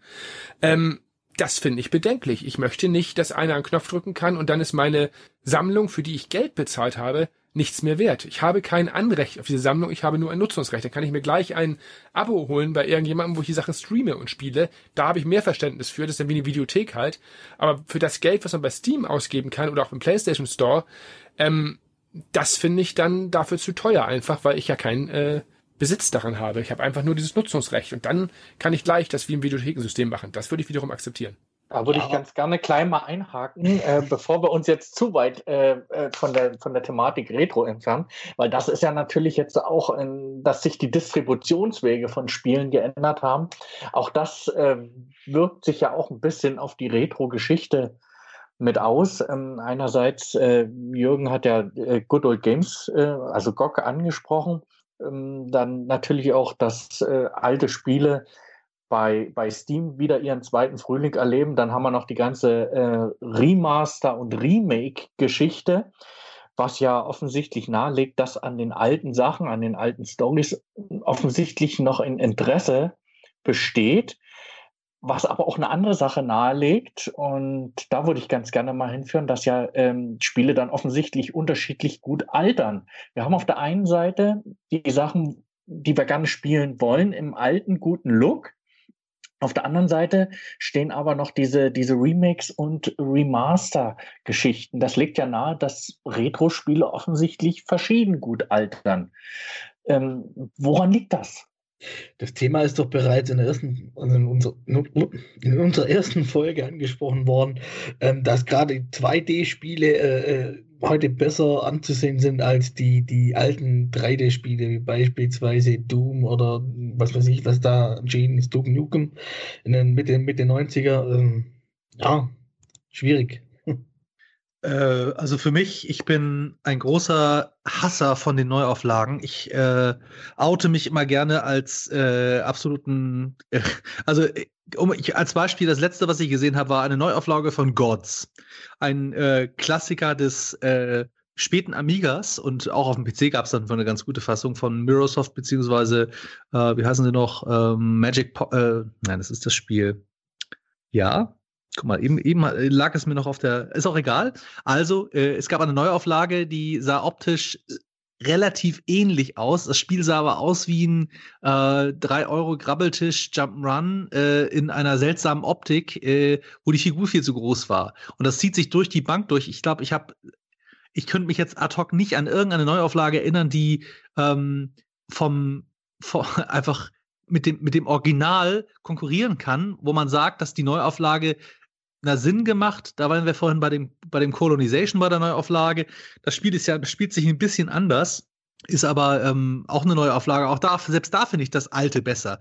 Also ich bin äh, ich glaube, dass, dass so Neuauflagen generell nichts bringen oder sehr wenig bringen, nur demjenigen, der das neu macht, dass er da vielleicht mal ein bisschen Geld dran verdient. Und ich glaube, ähm, viele Spiele kann man einfach gut altern lassen. Also auch ein Duke Nukem kann ich immer noch spielen. Klar ist die Grafik scheußlich und die Figuren sind, wenn sie dichter vor einem stehen, äh, nicht, nicht mehr erkennbar, aber trotzdem ist das Spiel immer noch in Ordnung. Also äh, aber da gibt es bei 3D, da zum Beispiel habe ich schon wieder ein Problem, äh, auf dem Nintendo 64 Mario in 3D zu spielen. Das, äh, das, das ist dann schon ein bisschen, weil die Grafik einfach so kugelschlecht, ich, ich, kann das schlecht erklären. Also dann, dann sind diese Kugelmännchen einfach äh, ein Problem. Also äh, das äh, texturlastige von, von, von Quake oder so ist auch schlechter gealtert als das pixelige von Duke Nukem. Ich bin ein großer Freund von diesen Remastered-Geschichten, die das Original mit beinhalten. Also die, die Monkey Island-Geschichten oder ähm, das Full Throttle Remastered, Day of the Tentacle, also diese ganzen Geschichten, die Double Fine gerade rausgebracht hat, wo du umschalten kannst zwischen der Originaloptik und dem neuen. Ähm, ansonsten, was das Altern von Retro-Spielen betrifft, ich habe ein Beispiel, das für mich ein wirklich, wirklich tolles Spiel immer noch ist. Gabriel Knight 2. Liebe ich mhm. immer noch heiß und innig. Sins of the Fathers? Nee, das ist der zweite Teil. Ähm, oder doch, ist das? Nee, warte mal, Sins of the Fathers? Ja, nee, das, das Graue. Wie heißt denn das Graue? Oh, das Ding, das halt in Bayern spielt. Oh. Ja, daran liegt es wahrscheinlich. wahrscheinlich. Ist ja wurscht. Also, das halt dann wirklich mit, mit ähm, mit Filmszenen arbeitet und unglaublich schlecht gealtert ist, damals schon schlecht war und es nicht besser wurde, aber irgendwas an dem Ding hat halt noch eine Magie. Keine Ahnung, was es ist, aber es funktioniert noch. Und so viele andere, also vielleicht, weil ich es damals gespielt habe, ich weiß es nicht. Und so viele andere Spiele aus der Zeit, gerade 3D oder eben diese verzweifelten Versuche, Filmspiele zu machen. Oder die, die ganz berühmtes Beispiel, Command Conquer 1 Zwischensequenzen, die sind so schlecht gealtert, finde ich. Ähm, das, ähm, schade, ich habe jetzt irgendwie mit einem Zwischenruf gerechnet. Passiert ich auch. Na, na, na, na, na, na, na. Ich hatte mein Mikrofon noch stumm geschaltet und hatte mein empört ins in Nirvana geblasen. Aber Jürgen reißt sich zusammen. Nee, also gerade die, die Filmdinger oder eben wirklich das. Die sind so toll. Gut, das, das Jeder Podcast hat sein, sein, jedem Tierchen sein Pläsierchen. Genau. Äh, ich, ich würde sagen, man kann eigentlich diese, diese Geschichte ganz gut zusammenfassen. Ich, von alten 3D-Spielen wünsche ich mir Neuauflagen, weil die sind so scheiße gealtert, die kann ich heute zum Großteil nicht mehr spielen, gebe ich Robin recht. Bei 2D-Spielen wünsche ich mir manchmal keine Neuauflage, denn ähm, warum? Wenn die heute gut gealtert sind und noch gut spielbar sind, dann entweder eine Version, wo man hin und her schalten könnte, das wäre eine schöne Idee, ja, auch bei solchen Spielen, aber da tut meistens eine Neuauflage nicht Not, außer aus technischen Gründen läuft sie halt nicht auf neuen Systemen. Da finde ich das ja gut, was GOG macht, dass man sie lauffähig hält, auch unter Windows 10 oder moderneren Betriebssystemen. Also 2D-Sachen brauchen eigentlich äh, oft keine Neuauflage, zumindest nicht eine 1 zu 1 Umsetzung. Wenn etwas erweitert wird oder verändert wird, kann man es ja gerne versuchen und, oder wenn man was wie bei Strider verbessert, meinetwegen. Aber äh, bei 2D-Sachen ist es meistens eine Verschlimmbesserung. Wir hatten mal das Fall, den Fall ich, mit Wonderboy, der in der Neuauflage zwar gut spielbar ist, aber so künstlich aussieht, so hochgerendert, so sauber aussieht, dass das überhaupt keinen Charme mehr hat. Das ist einfach nur noch ein, ein Abklatsch vom Original dann. Und ähm, ich muss auch leider noch mal dieselbe Kerbe schlagen wie eben Jürgen. Ähm, Filmsequenzen und gerenderte Sequenzen aus der Frühzeit sind heute zum Großteil unerträglich. Und wer heute noch C&C-Zwischensequenzen, ich rede nicht von dem Inhalt, ich rede von der Technik, C&C-Zwischensequenzen mag, der guckt auch noch VHS-Filme, Entschuldigung. der guckt noch Quicktime-Filme, wolltest du sagen. Der, der mag auch noch Animated GIFs. Was, die sind aber wieder Mode gekommen. Ich bin empört. Man hört es. Ich, ich, ich habe euch jetzt äh, vorwurfsvoll angeschwiegen. ich finde die nach wie vor noch klasse. Also äh, wir reden jetzt, äh, also ihr meint ja jetzt wahrscheinlich tech, die technischen, äh, die technische Seite der Zwischensequenzen in Command Conquer 1, weil ich rede ja von den Realfilmsequenzen, nicht von diesen Renderfilmchen die noch dazwischen äh, mit einer Rolle spielen, sondern. Darüber äh, reden wir, ja? Wir mhm. auch. Äh, sondern von der tatsächlichen äh, Schauspielleistung mit Kane und Co. Ich glaube, wir sollten zum nächsten Thema kommen. Genau. Nein! ich will das jetzt ausdiskutieren. Nein, ich will das Hallo, hallo, hallo, hallo. Da, da gibt es einen, Pod, einen Podcast, den Retro-Pod, da kann man sowas in Retro-Talks auch in Monologform gerne mal einreichen. Genau. Spielen wir auch ab, kein Problem durfte dich wir, können auch wir, wir geben jedem eine Chance. Ende, Ende aus, neue, nächste, nächste Frage hier. Nee, bevor, wir, bevor wir uns jetzt äh, da, da verquatschen, weil das ist ja ein sehr schönes Thema, weil es ja auch ein ganz tolles Spiel betrifft. äh, nee, aber jetzt, wir, wir, wir wollten zum, zum nächsten Thema übergehen. Ich pflück mich jetzt selber aus dem Baum runter. Immer durchatmen. Ähm, ich fand, den Aspekt von, ich fand den Aspekt von Jürgen vorhin sehr interessant, weil er ja gesagt hat, er hat in seiner GOG-Bibliothek wie viel? 200 und ein paar zerdrückte? Äh, ich habe es wieder zu, aber 270, 260, irgendwie sowas, ja. Genau, das ist ja zum Beispiel in, in heutiger Vertriebsweg, in dem man alte Spiele wieder erfahrbar macht und äh, am Leben erhält. Aber es gibt ja auch durchaus andere Varianten, wie man sich dem, dem Thema Retro noch nähern kann ähm, sei es aus der Hardware-Richtung oder sei es aus der Emulatoren-Richtung. Ich zum Beispiel habe ja mal damit angefangen, mit em Emulatoren äh, vieles auszuprobieren, habe auch viel mit äh, Gameboy-Emulatoren äh, gearbeitet äh, am, am Rechner damals, um Gameboy-Spiele einfach auch zu erfahren, was den Vorteil hatte. Ich konnte direkt meinen Spielstand äh, ad hoc speichern ohne da irgendwo irgendwelche Speicherpunkte haben zu müssen oder irgendeine, was weiß ich, Währung einzusetzen, um einen Speicherstand anzulegen. Ähm, das fand ich zum Beispiel sehr klasse, auch wenn es ein bisschen vielleicht die Spielmechanik torpediert hat.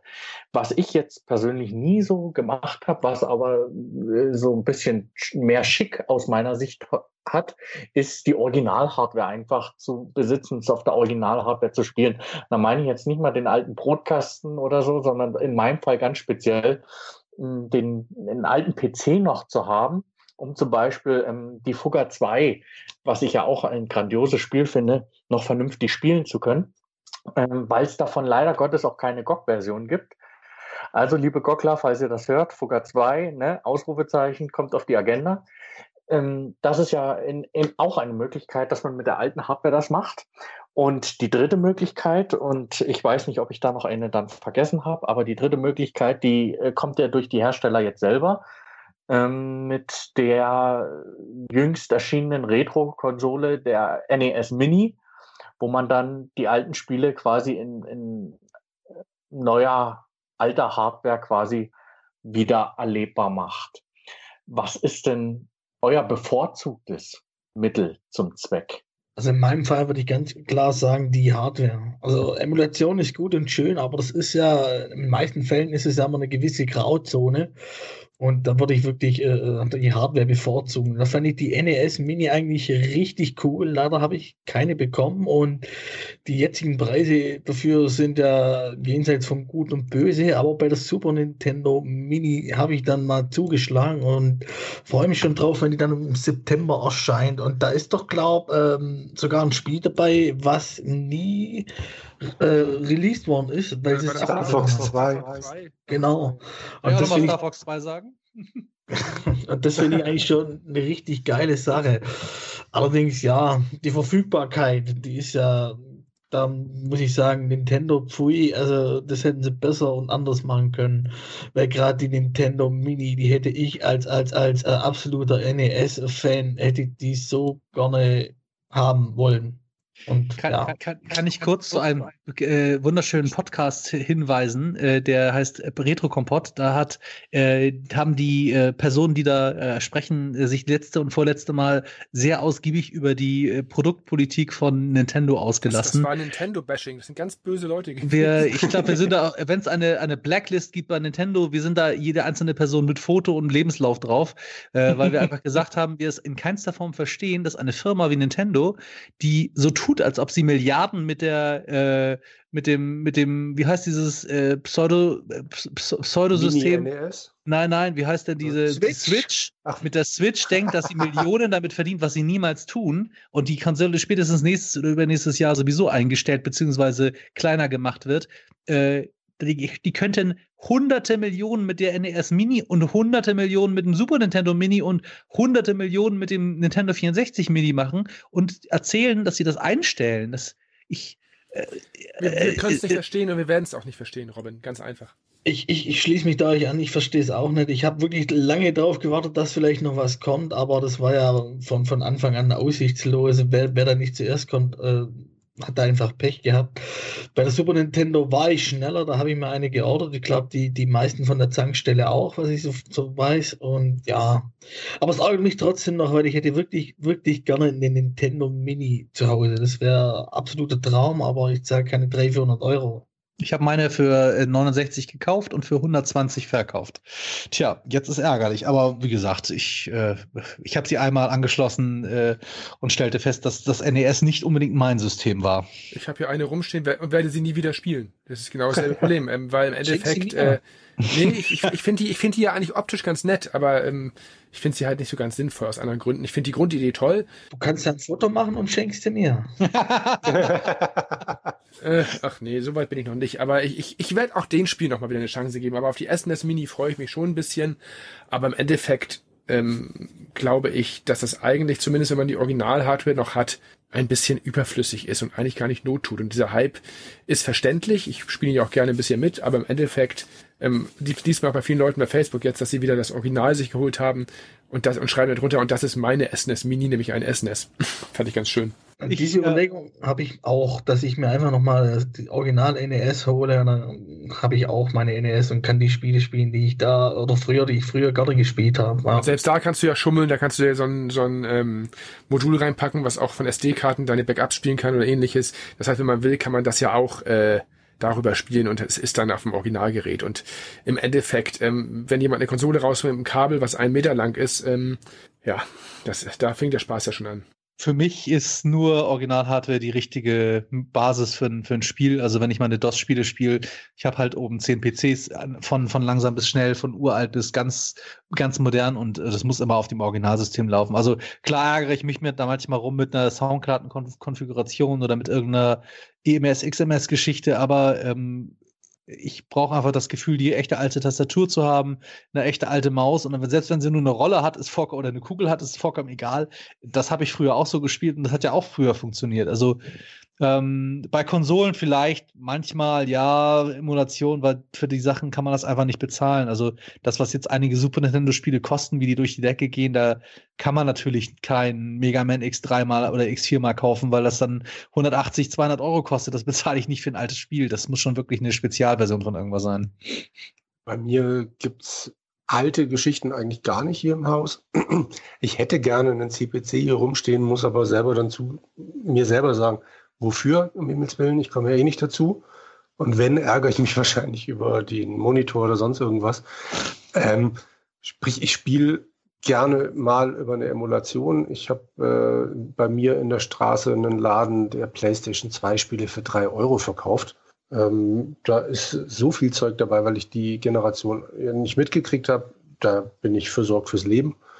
Ähm, eine PlayStation 2 wäre einzig und allein für mich jetzt dann mal sinnvoll, auch wenn meine Mit-Podcaster äh, wissen, dass ich nicht singen kann. Aber darauf gibt es halt Singstar. Und das lässt sich nie emulieren. Äh, da ist dann immer so eine Überlegung, irgendwann vielleicht doch mal noch eine PlayStation 2 hinzustellen. Ansonsten Original-Hardware macht bei mir im Haus überhaupt keinen Sinn. Ich habe den PC, ich habe zwei Konsolen, ich habe die Vita rumstehen. Mein Sohn hat noch eine 2DS. Äh, wann? Also, nö. Leider. Ach, Jürgen, du, Jürgen, du hast doch eine 360. Du kannst dir doch Lips holen. Hab ich doch alle Versionen. Es gibt aber nur fünf. Das haben wir früher auch wie blöd gespielt. Ich habe, glaube ich, alle, alle CDs, äh, alle, nee, stimmt nicht. Für die letzten, ich glaube, Türk, türkische, türkische Popgeschichte habe ich, glaube ich, nicht gekauft. Und irgendwann habe ich dann auch irgendwann äh, Mallorca-Schlager oder sowas, das muss es nicht sein. Aber ich glaube, ich so 15, 15 von diesen Spielen habe ich zu Hause auch mit meiner Schwester und meinem Bruder immer gespielt. Also ich bin da wieder ein bisschen anderer Meinung natürlich. Ich gehe da eher so in die Richtung von, von Jonas, glaube ich, der das eben sagte. Also ähm, eigentlich immer, wenn es möglich ist, auf der Original-Hardware. Ähm, aber ich muss nicht die Schrecken von damals mitnehmen. Das heißt, ein C460 muss nicht die Ladezeiten haben wie damals. Ich habe da einen USB-Reader dran und eine SD-Karte. Ähm, das genieße ich schon, aber auf dem Originalgerät zu spielen ist immer noch was anderes. Auf dem Original Highscreen oder 1084S Monitor, das hat schon äh, etwas mehr Stil. Dasselbe gilt für den Amiga und die beiden Geräte habe ich auch spielbereit aufgebaut. Sie laufen nicht immer dann, wann ich es will und in der Zeit, wo wir Spiele testen sollen, haben die manchmal mehr Macken als eine Emulation, aber theoretisch wird es ja gehen. Das ist schon mal etwas. Und bei Konsolen im Prinzip das gleiche. Und ähm, trotzdem halte ich die, die Emulation für was sehr, sehr Wichtiges. Einmal liebe ich auch Geräte wie jetzt die Pandora, das habe ich oft genug gesagt, mit einer Hand hält, wo alles drauf läuft, weil mit dem kleinen Bildschirm sehen einfach die alten Sachen total genial aus und sind für unterwegs super spielbar. Und ein Tragband C460 habe ich mir als Kind immer gewünscht, jetzt habe ich halt einen. Also dafür liebe ich die Emulation natürlich. Und ich glaube auch, dass äh, Emulation im Prinzip Retro in die Zukunft retten, weil in einigen Jahren werden wir nicht alle mehr die Möglichkeit haben, auf den Originalgeräten zu spielen. Und ähm, natürlich ist Emulation die einzige Möglichkeit, schnell Leuten zu zeigen, was, was es damals gab. Und deswegen finde ich es toll, dass es es gibt. Und ich finde es auch Wahnsinn, dass heute bei den Emulatoren von der PlayStation zum Beispiel die Original-CDs funktionieren. Ich spiele liebend gerne auf dem PC mit einem PS1-Emulator die Original-PlayStation-Spiele, auch wenn ich die Originalkonsole äh, rumstehen habe oder es auf der PS3 spielen könnte. Das finde ich schon faszinierend. Äh, oder ich habe zum Beispiel hier diverse Wii-Spiele liegen und Spiele, also Originale wohlgemerkt, und spiele die im Emulator. Und ähm, eine Runde Mario Kart auf dem PC hat auch Stil, also in der Emulation mit der Original-CD. Finde ich total, egal, äh, total genial, genau wie bei GameCube. Ich habe auch diverse GameCube-Spiele hier, obwohl ich kein GameCube besitze. Also das finde ich schon gut. Äh, bei PCs bin ich da ein bisschen anderer Meinung als Robin. Da spiele ich inzwischen wirklich sehr, sehr viel über die DOS-Box, was möglich ist. Das reicht mir eigentlich. Oder ich kaufe mir die Sachen bei GOG und spiele sie dann. Ähm, ich brauche keine 10 PCs, da hört bei mir der Spaß und auch der Platz auf, der ist halt mit den alten Geräten belegt. Aber ich kann es trotzdem natürlich verstehen. Und ich habe auch letztens als Robin über die weißen Gravis Joysticks mit den grauen äh, Stupseln dran, ich weiß jetzt den Namen nicht mehr. Äh, Gravis, Gravis Gamepad heißt es. Dankeschön. Da kam bei mir auch Wehmut auf, weil mit den Dingern habe ich auch gespielt und war kurz davor bei eBay zu gucken, was sie kosten. Ich konnte mich gerade noch zurückreißen. ähm, SNES habe ich eben gesagt.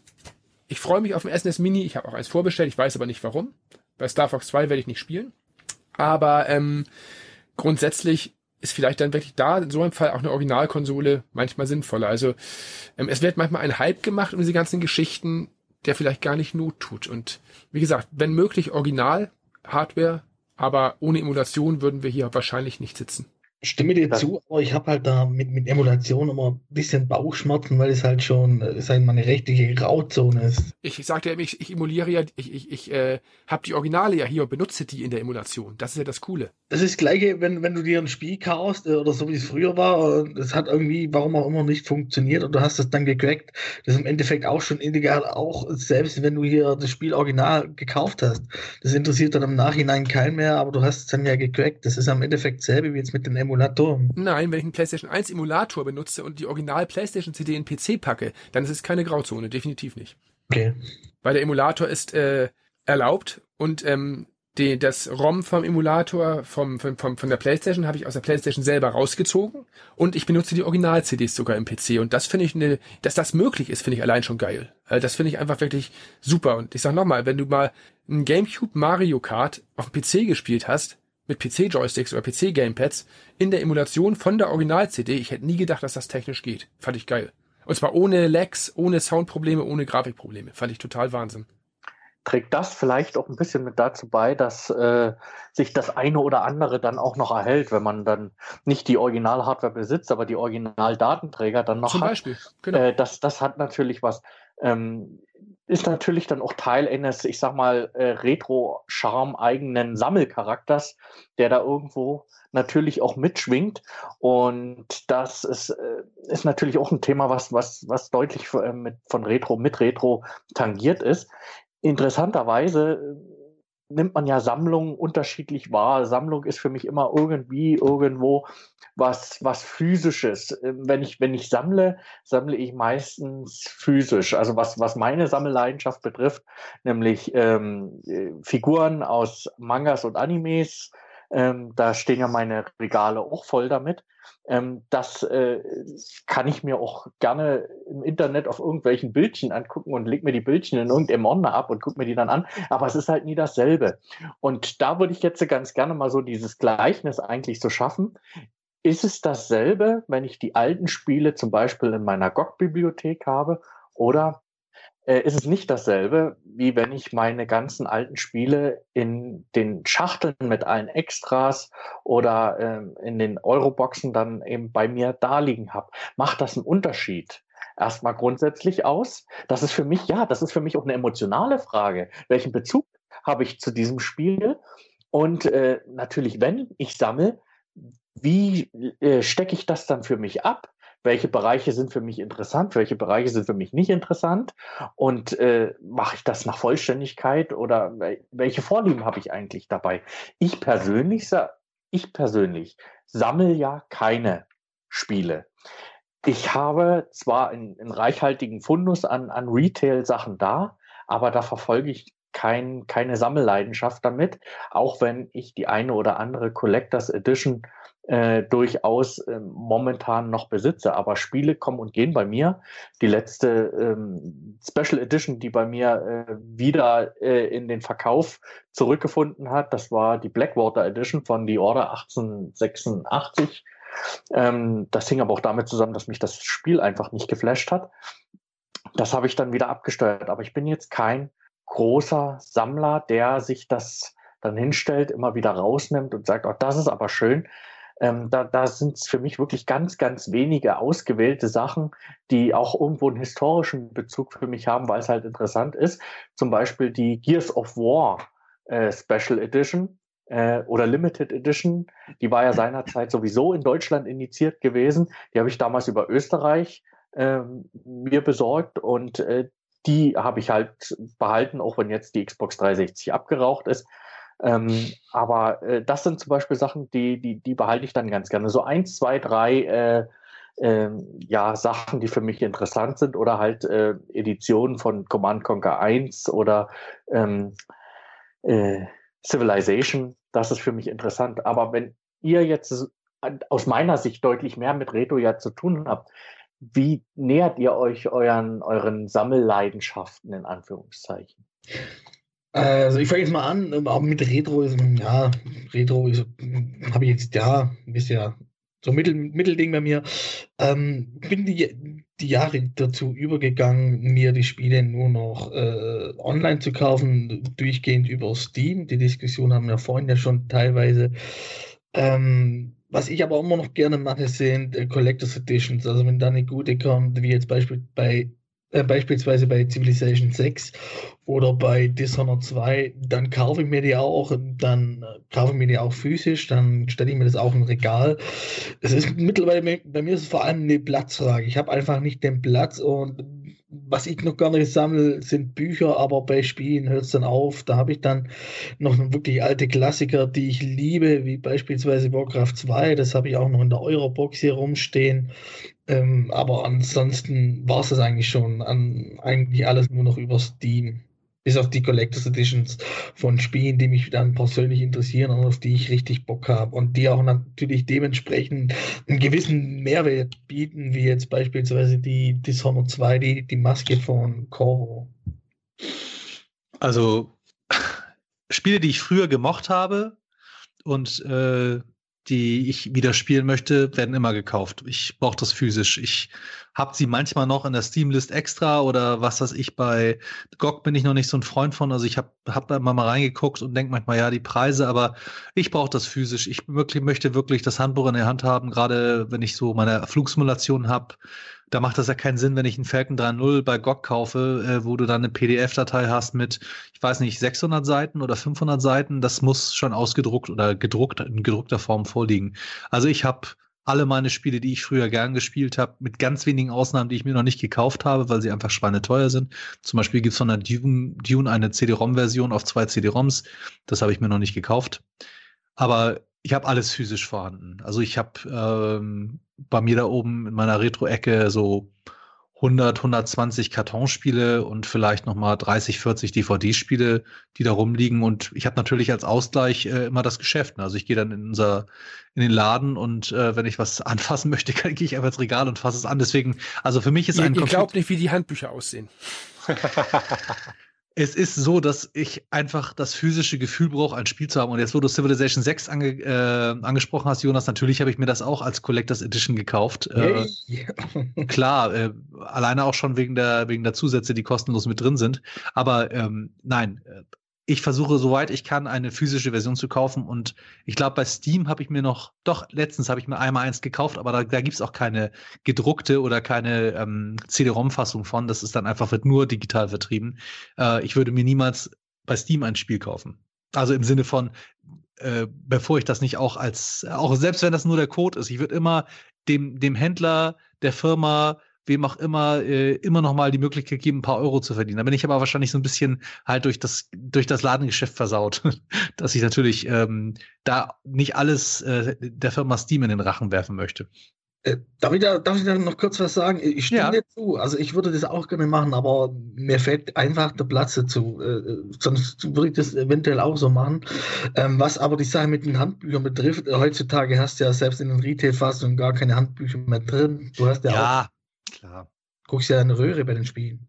Bei den, bei den alten stimme ich dir natürlich zu. Da weiß ich noch, ich habe mal Hearts of Iron 2 gekauft. Äh, da war auch hier ein riesen Schinken mit dabei. Und das hast du bei dem Spiel ja auch gebraucht. Richtig. Ich bin am PC fast komplett weg von Verpackungen, weil ich gerade diese, diese äh, Verknüpfung an ein Steam-Konto oder ein anderes Konto einfach so schlimm finde, dass ich denke, ich will die blöde Packung dann gar nicht mehr da haben. Eben wie Jonas schon sagt, es ist sowieso normalerweise kein Handbuch mehr dabei oder keins mehr, das relevant ist. Und bei den alten Sachen ist es auch so, dass, dass ich eben früh schon immer das Problem hatte, dass auf meinem PC ja sowieso nie richtig lief. Sprich, ich liebe es, mir das Zeug auf äh, Good Old Games zu kaufen und es funktioniert. Und ähm, an der Konsole ist es tatsächlich noch so, dass ich, naja, so 50-50 die Sachen noch äh, in der Verpackung kaufe, einfach weil ich weiß, ich kann das blöde Ding dann wieder verkaufen, wenn es mir nicht gefällt. Was ziemlich oft vorkommt, weil ich jetzt mittlerweile so oft umgezogen bin. Zuletzt haben wir mit, damit dann eben sechs Leuten auf 115 Quadratmetern gewohnt und äh, da ist kein Platz mehr, noch irgendwo 500 Verpackungen hinzustellen. Das Einzige, was bisher jeden Umzug überlebt hat, beziehungsweise stimmt nicht, ich habe es vor äh, zehn Jahren wieder nachgekauft, äh, Blade Runner, das Spiel. Das habe ich tatsächlich oh. noch in der Originalverpackung da rumstehen. Westwood. Ja, yes. Weil natürlich das Spiel zum besten Film aller Zeiten bei mir bleiben muss. Äh. Und seit Interstellar ist es nicht mehr bei mir der beste Film. Also bei, bei, bei, mir ist die Antwort äh, zu den Sachen eigentlich recht simpel. Äh, ich habe es ja schon angedeutet. Äh, für mich ist die Anhäufung von digitalen Daten bei Steam keine Sammlung, auch wenn ich selber dort Sachen habe. Äh, Sammeln ist für mich immer Haptik. Äh, bei Good Old Games habe ich ja auch schon gesagt, kann ich es nachvollziehen, mache ich ja selber auch teilweise so, weil die Sachen einfach funktionieren. Ähm, man kann einige Sachen sich heute nicht mehr erwerben für einen vernünftigen Preis. Da macht es sicherlich Sinn, die digital zu holen, ganz klar. Und seit der Umstellung auf, auf diese äh, DVD-Eurobox-Formaten, äh, Formate, äh, macht auch das Sammeln bei diesen Sachen keinen Spaß mehr. Und da kann ich es verstehen, dass man sich online besorgt. Ich habe halt nur ein Problem, das gleiche Geld online auszugeben für einen Titel, wie es für eine Version mit Verpackung wäre. Und das werde ich nie tun. Wenn jemand nur spielen will, ist es völlig okay, dass er Steam benutzt, selbstverständlich. Er muss halt nur damit rechnen, dass sich die Situation irgendwann mal dort verändern kann. Und wenn man einfach nur datteln will, ist das eine wunderbare, platzsparende Möglichkeit. Und ähm, ich merke an mir, dass ich im Musikbereich auch auf Online umgestiegen bin inzwischen. Im Video-DVD-Bereich fängt das auch wieder an. Nur beim Spielen möchte ich zumindest die Sachen aus der Retro-Zeit mindestens ähm, gerne als Original haben und behalten, auch wenn ich meine persönliche Sammlung auch weiter reduzieren muss, weil ich hier keinen Platz mehr habe. Aber ich möchte auch wieder andere Sachen neu sammeln, neu erfahren, sei es bei alten Konsolen oder anderen Dingen. Und die möchte ich halt dann wirklich auch in der Originalversion haben. Nur kurz noch zur Preisstruktur bei Steam. Und ich gebe dir vollkommen recht, ich würde niemals ein Spiel Vollpreis bei Steam kaufen. Die haben aber mittlerweile so oft Sales und was der Kuckuck weiß. Ich glaube, das da teuerste, was ich je gekauft habe, sind 20 Euro. Und das ist wirklich schon mit Abstand das teuerste, was ich je gekauft habe bei denen. Darauf kommt es dann auch definitiv nicht an. Und wie ja. gesagt, ich kaufe mir auch einen Strider digital für 4 Euro im, im, PlayStation Shop. Und wenn ich bei Humble Bumble letzte Woche für 15 Euro fast alle Telltale-Spiele kriege, ja, die probiere ich dann auch mal aus. Habe ich keine Schmerzen mit. Aber ähm, nehmen wir mal als Beispiel Life is Strange. Das besitze ich inzwischen dreimal. Einmal auf dem PC digital, einmal auf der PlayStation 4 digital und einmal verschweißt in der Verpackung steht es auch noch hier rum. Weil ich es einfach haptisch nochmal haben wollte. Man kann es wahrscheinlich auch irgendwann nicht mehr spielen aber das wollte ich einfach haben, weil das, ich, ich finde es so schade, das ist das letzte, bevor wir da wieder ausufern. Ähm, bei Steam gehen ganz, ganz, ganz viele tolle Indie-Titel unter, weil sie keiner findet. Und das finde ich einfach so frustrierend. Das sind Titel, die werden irgendwann digitaler Müll sein, wenn sie weg sind. Die wird nie jemand erfahren, dass es sie gab. Und das finde ich so schade. Also Vollpreis zahle ich bei Steam auch nicht, muss ich dazu sagen. Vor allem, weil ich mittlerweile so, so eine große Pile of Shame habe, äh, dass ich auch ruhig warten kann. Außer es sind jetzt wirklich die Collectors Editions, wie ich ja bereits gesagt habe. Ansonsten warte ich immer auf die Sales und zahle dann maximal 10 Euro pro Spiel. Das ist auch völlig im Rahmen. Und das ist ja wie ein Kinobesuch oder wie, wie auch immer, was ja auch vergänglich ist in dem Sinne.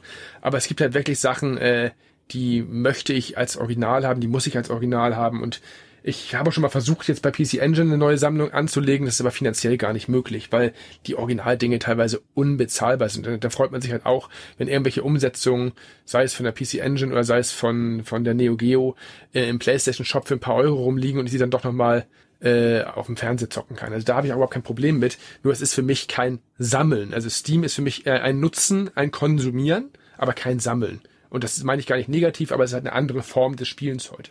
Nö, ist so. Ich habe von Life is Strange die PlayStation 4, wie heißt denn die Collectors Edition, Limited Edition, also mit dem Soundtrack dann. Äh, ja, weil ich da, das eben genauso Soundtrack. haben wollte. Eben, genau. Also das will ich gar nicht digital irgendwo rumfliegen haben. Aber bei den meisten Spielen ist mir das vergleichsweise wurscht, ob die Packung noch mit im Regal steht oder nicht. Aber Life is Strange war da ganz klar die Ausnahme.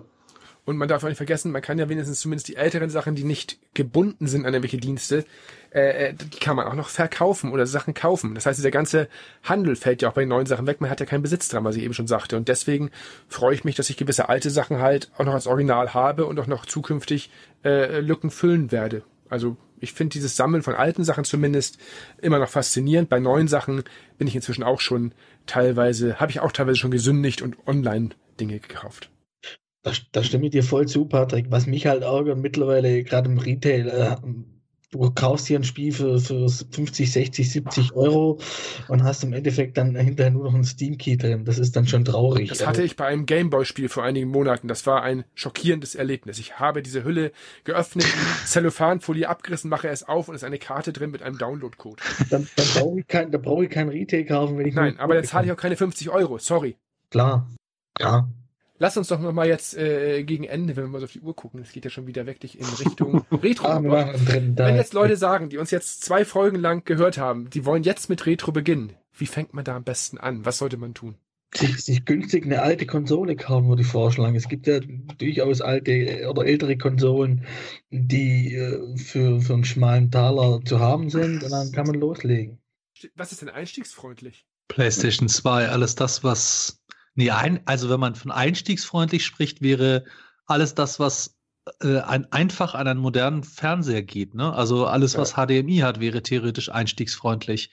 Aber ist eine PlayStation 3 eine Retro-Konsole, ist die Frage. Oder eine, X, eine X, Xbox 360. Also, Ja, das ist noch du, hast doch, du hast doch trotzdem noch heute an, an vielen neueren Fernsehern ähm, auch noch wenigstens einen SCART-Anschluss dran oder, oder einen Composite-Eingang.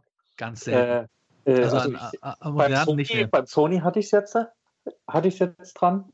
Ähm, aber wenn ich sagen würde, hier fang mal mit was an zu spielen, was älteres, was man sich auch leisten kann, dann ähm, bei den alten Konsolen äh, würde ich sagen, momentan noch die PlayStation 1, bevor die Preise wieder anziehen.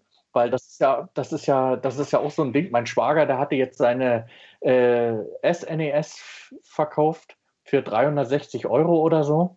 Mhm. Ähm, das, äh, da waren zwar auch noch ein, zwei Spiele mit dabei, aber äh, die, die Preise, die werden auch wieder tüchtig anziehen. Deswegen, das ist ja gerade der Grund, warum das äh, NES Mini und das SNES Mini ja auch so erfolgreich ist, weil diejenigen, die die äh, alte Erfahrung wieder suchen oder äh, die andere in diese, Erfahr diese Erfahrung geben wollen, ich sage jetzt mal ganz speziell, auch die, die Eltern sind und sagen, das haben wir früher gespielt, wollen das ihren Kindern näher bringen, für die ist doch so eine NES Mini oder SNES Mini äh, das absolute äh, Nonplusultra, da muss das alte Zeug ja nicht mehr im Hause sein. Zu, zum Einstieg mit Sicherheit, aber es gibt ein Problem bei den Geräten, dass ja das teilweise auch nur Emulationen sind. Und dadurch hast du nicht dieses Originalgefühl wie auf den Originalgeräten. Hätte Nintendo jetzt eine Super Nintendo Neuauflage rausgebracht, äh, mit diesen Verbesserungen, die jetzt das Gerät haben wird. Und dazu noch die Möglichkeit, auch die Module reinzustecken, also einen Slot mit einzubauen. Und das Ganze nicht auf Emulationsbasis, sondern auf Hardwarebasis und meinetwegen dann auch noch für 20 Euro mehr. Das wäre eine brillante Idee gewesen. Es sind Japaner, es sind Japaner, die interessieren sich nicht. Die, die denken, die leben in ihrem eigenen, in ihrem eigenen Kosmos. Da habe ich jetzt gerade die Japaner gesagt. Also, es ist Nintendo. Entschuldigung. Liebe Wir haben Japaner, nicht so viele falls die Hörer, die Japaner, die haben. zuhören, ich meine nicht euch, sondern ich meine eines, es gibt Firmenphilosophien in diesem Land, die grenzen schon an, ich weiß nicht, äh, die müssen doch Wirtschaftswissenschaftler haben und die müssen doch mit denen sprechen. Die haben doch auch, die haben doch auch Consulting-Firmen, die sitzen da und sagen, sehr geehrte Firma Nintendo, ihr habt da Lizenzen in den letzten 30, 35, 40 Jahren erarbeitet, die sind Milliarden wert. Wieso nutzt ihr die nicht in der Phase, wo ihr gerade Geld braucht, um eine Konsole zu pushen? Ich meine, guck mal, wie viel Fernsehwerbung gibt's denn zurzeit von der Nintendo Switch? Gar nichts. Null.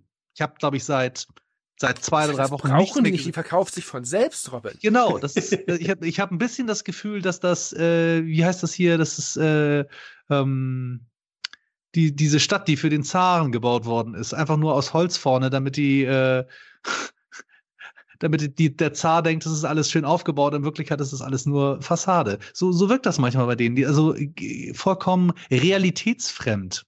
Und genauso äh, be begreife ich nicht, wie, wie gesagt, das wäre, was Patrick gerade gesagt hat, wäre ja an sich das perfekte Einstieg, die perfekte Einstiegsdroge. Du machst eine Konsole mit alter Technik, aber die Möglichkeit, dass da schon ganz viele Spiele drauf sind und du kannst die alten Spiele, die du auf dem Flohmarkt noch kaufst, reinstecken und immer noch selbst spielen. Aber warum will, wollen die das nicht? Ich weiß nicht, die Fabriken wird es geben. Die könnten doch neue Module rausbringen, wo da immer zehn Spiele drauf sind. Mal legal und nicht irgendwelche genau. äh, China-Pressung. Da könnte man richtig Geld mit rausbringen. Da bringen die alle Vierteljahr eine neue Modulsammlung auf einem Modul raus und alle würden es kaufen. Viel bekloppter ist es doch, dass man den, dass man diesen äh, Konsolen keinen Netzwerkport mitgegeben hat, dass, man, dass es für die Generation Digitalkauf nicht wenigstens auch die Möglichkeit gibt, über eine Shop-Anbindung auch noch mehr sich auf diese Konsolen zu holen. Zum Beispiel, ja. Das, die hätten so viel Möglichkeiten. Das so ist ein Lacher. Die, die machen einen internen Mini-Browser. Ich meine, das kannst du mir noch nicht erzählen, dass da sowieso in diesen Geräten steckt ja meistens sowieso ein Handy-Chip. Also äh, ein Qualcomm oder irgendwas, was äh, sowieso aus, ein, aus der PC oder aus der Handytechnik kommt. Das ist, das ist eine Lachnummer. Nein, warum machen sie es nicht? Weil da ein Firmenchef sitzt, der vielleicht seit 20, 30 Jahren immer dasselbe macht mit dieser Firma und äh, das 25. Mario rauskramt und das 1000. Mario Kart, aber nicht versteht, wie wie heutzutage die, die, der, der Kundenstamm arbeitet. Ich bin sowieso ein ganz problematischer Kunde für Nintendo und ich will mir seit, ich will jetzt, weiß jetzt den Zeitraum nicht, wann kam die erste Wii raus? 2003, 2000, nee, 2005. Seit, seit fast 15 Jahren möchte ich mir eine Nintendo-Konsole kaufen und immer wenn ich mich fast durchgerungen habe, kommt die nächste raus. Also die Wii kam 2006, Entschuldigung, dass ich unterbrochen Ja, gut, dann halt seit über zehn Jahren oder wie lange auch immer. Ich wollte mir immer eine Nintendo-Konsole kaufen. Ich wollte mir eine Wii kaufen, eine Wii U kaufen, äh, eine Switch kaufen und ich werde mir definitiv keine davon kaufen, äh, weil ich auch all diese Halbwertzeiten, das hat Robin ja auch schon vorhin gesagt, die werden ja immer schlimmer und auch die Switch wird schneller eingehen, als wir uns das alle jetzt vorstellen im Endeffekt. Oder kommt wieder ein Ersatz oder eine Switch Plus oder ich weiß nicht was. Ähm, habe ich ein Problem mit. Schade. Und das Einzige, was wirklich gegen die Original-Hardware spricht für Einsteiger, ist wirklich die Preisstruktur bei Retro-Geschichten, die nicht abschätzbar ist und sehr variabel ist. Und das ist, glaube ich, das Hauptproblem. Wenn ich mir heute eine neue, neue Super Nintendo-Sammlung anlegen möchte, dann äh, habe ich ein finanzielles Problem. Dann musst du schon mal ein Tausender investieren, um so die 20, 30 besten Spiele zu kriegen. Wenn du die dafür überkriegst, wenn du noch die Megamans aller Welt und ähnliches dazu haben möchtest, wird das kritisch. Und das ist deswegen wäre halt das Beste wirklich gewesen, dass die solche Sachen mal nachproduzieren. Auf die Idee kommt ja keiner. Ich glaube wirklich, äh, also ich, ich habe ja meinen mein Senf noch nicht ganz abgegeben. Ich glaube wirklich, die PlayStation 1 könnte wirklich die optimale Einsteiger äh, sein, weil die Verfügbarkeit ist immens von den Spielen. Du kriegst ja teilweise noch bei irgendwelchen Flächenmärkten liegt da manchmal tatsächlich noch mal eine PlayStation 1 als Spiel rum. Oder man könnte sagen, die PlayStation 2, weil sie teilweise abwärtskompatibel ist. Ne? Das laufen ja nicht alle, aber ähm, in, in großen Zügen laufen die Spiele ja. Das wäre tatsächlich eine Möglichkeit. Nee, die haben die PlayStation 1 zu nehmen, weil da war der Controller nämlich auch scheiße. Und die Erfahrung sollen sie auch machen. sollen. Also, also ganz ehrlich, ich finde den PS1-Controller eigentlich angenehm. Ich weiß nicht, den mag ich. Ja, ja, Knochen. So. Also, also ich finde ehrlich gesagt ein Xbox-Controller aus der ersten, nee, Entschuldigung, ein GameCube-Controller aus der ersten Zeit äh, oder ein N64-Controller äh, oder Dreamcast-Controller zeitweise schwieriger. Also ist, glaube ich, Gewöhnungssache. Portiertchensche Dörfer, jetzt fällt's mir ein. PlayStation 2 Controller in der Hand und wollte ihn sich eine ganze Weile schönreden, aber irgendwann hat er festgestellt, ne, irgendwie ist das auch nichts mehr. Er hatte Probleme mit den äh, Tasten, die er dann, äh, wie heißen die Dinger hinten dran? Wo man mit Zeigefinger Schulter, dran muss. Schultertasten. Genau, Schultertasten. Das war so gar nicht seins. Also speziell an dem Controller. Da kein großer Verlust. Äh, wir haben hier noch so in unserem, äh, in unserem Skript stehen, dass wir empfehlenswerte Bücher, ich, äh, das ist ein interessantes Thema. Habt ihr, kennt ihr viele äh, Bücher zum Thema, ich sage jetzt mal Retro oder Spielen nach alten klassischen Muster? ASM Powerplay. ja, ja. Wenn du das als Buch bezeichnest, dann, dann bist du ein hochintelligenter Mensch, Patrick. Ich habe die hier gebunden als Buch vorliegen, wie du Ja, weißt. ja, das eine hast du als genau. Da, nee. die, alle, alle Jahrgänge der Powerplay, ja. Da nee, ist nicht irgendein richtiger Ansprechpartner. Ja, genau. Nee, ich habe leider keine Buchempfehlungen. Also, worüber ich mal gestolpert Buch, bin, sind natürlich die, die äh, Bücher von Bitmap Books. Davon habe ich drei hier rumstehen, über den äh, NES, den SNES und den Amiga. Es gibt noch ein Band über den Spektrum, aber ähm, das ist, ist kein Computer, Entschuldigung. Das sind ja keine, keine Einstiegsbücher, das sind ja eher Bücher für Fans. Ne? Eben, war wobei ich mal bei Kickstarter sogar äh, in, in, in eine Compilation von äh, NES-Spielen in, in Bild und Wort. Ich glaube, ja, war, genau. Das sind diese das Visual Compendiums oder sowas. Ich muss genau. mich gerade auch korrigieren. Ich habe natürlich nicht SNES, weil das noch nicht erschienen ist. Äh, C64 war das stattdessen. NES, C64 und Amiga. Die sind insofern, finde ich jetzt tatsächlich doch ein bisschen zur Einführung gedacht, weil ich die mit meinem Ältesten gerade sehr gerne durchblätter. Also klar, er, er hat ja überhaupt keine Erfahrung mit den Spielen und ähm, wenn er, er hat sich letztens zum Geburtstag von seinem Paten Warcraft 3 gewünscht. Das war so seine Einführung in, in Retro. Ich dachte, äh, scheiße, bin ich alt. Und äh, ich finde ich find hm? auch die Retro Gamer, äh, auch die deutsche, die vierteljährlich ja. herauskommt, manchmal als sehr, sehr gut für Einsteiger. Ähm, mhm. Und ich finde dann immer so witzig, ähm, da sind ja teilweise großgezogene Screenshots von früher, ja. äh, die dann wirklich, da erkennt man vor lauter Pixel nichts mehr. Und wenn man dann so ein Bild sieht und es vielleicht ein bisschen weiter weghält von den Augen und dann eine Erinnerung an früher hat, das kann, glaube ich, auch kaum mehr nachvollziehen. Aber da sind schöne Artikel drin, die auch für Einsteiger geeignet sind. Also solche Sachen, denke ich, damit kann man zumindest äh, so eine Grund, so ein Grundwissen sich aneignen, wenn sich jemand mit Retro interessieren möchte. Oder halt vernünftige Podcasts hören, da gibt's ja auch einige. Soll's geben, ja. Das, äh, ich glaube, es gibt sogar vom, vom Guinness Buch der Rekorde, gibt es doch, glaube ich, auch so ein Aus, eine Auskopplung, so ein Ableger, wo, wer hat denn gerade, Jürgen, warst du da? Ich, natürlich, ich habe es im Laden, die Gamer-Edition. Genau, genau. ich habe die von einem Hörer geschenkt bekommen. Ähm, fand ich auch sehr lieb, aber ich weiß auch inzwischen, warum er es verschenkt hat. Nein, ich weiß. ähm, das ist, ist wirklich, ist, ich finde es äh, sehr schwach, das Heftchen. Oder das Belanglos, würdest du sagen? Ja, leider. Da waren ein paar schöne Sachen drin, die man mal als Facts auch äh, streuen kann, aber ja, ist jetzt nicht das geeignete Einsteigerbuch. Und ähm, ich habe gemerkt, auch da wieder, wie alt ich bin, das Layout der neueren Guinness-Bücher ähm, ist nicht mit meinem Gehirn und meinen, meinen äh, Lesegewohnheiten kompatibel. Das sah aus, als wenn die ASM wieder auferstanden ist. Also die, ja, wir hatten letztens, kleiner Abschweifer, äh, einen, einen, Kunden, der ein uraltes Guinness-Buch der Rekorde bei uns ähm, gebraucht bestellt hatte. Und dann habe ich das mal neben das Neue gelegt. Das ist unglaublich. Also gleich viele Seiten, aber ich würde mal sagen, boah, die dreifache Menge an Informationen sind im Alten drin, weil das Neue komplett nur noch zugekleistert ist mit Farben und Bildern und was weiß ich was. Das ist, boah, ist mir zu viel. Na, die Casualisierung nimmt Überhand überall. Ja. Die Bildzeitung lauert überall. Genau. das, da, da, das, da werden sich irgendwann auch noch die Leser gegenseitig dissen, na, du bist ein Casual Reader. du liest sogar die Texte in der Bildzeitung. Aber Robin, wenn du mal wirklich in dieses, dieses Guinness-Buch reinguckst, äh, da ist wirklich kein Text mehr drin. Das ist faszinierend. Das ja, wirklich... und? Wer braucht einen Text? Können die Leute heute noch lesen, die können ja auch nicht mehr schreiben. Also, wie soll es denn beim Lesen sein? Ja, jetzt, jetzt geht's wieder mit dem Global-Bashing weiter. Mach, komm, fang guck, an, Robin. Guck mal, guck mal in die Retro-Foren rein, wie, wenn die Leute da was schreiben, da denkst du echt, die Legasthenie ist eine, ist eine, eine ansteckbare Krankheit.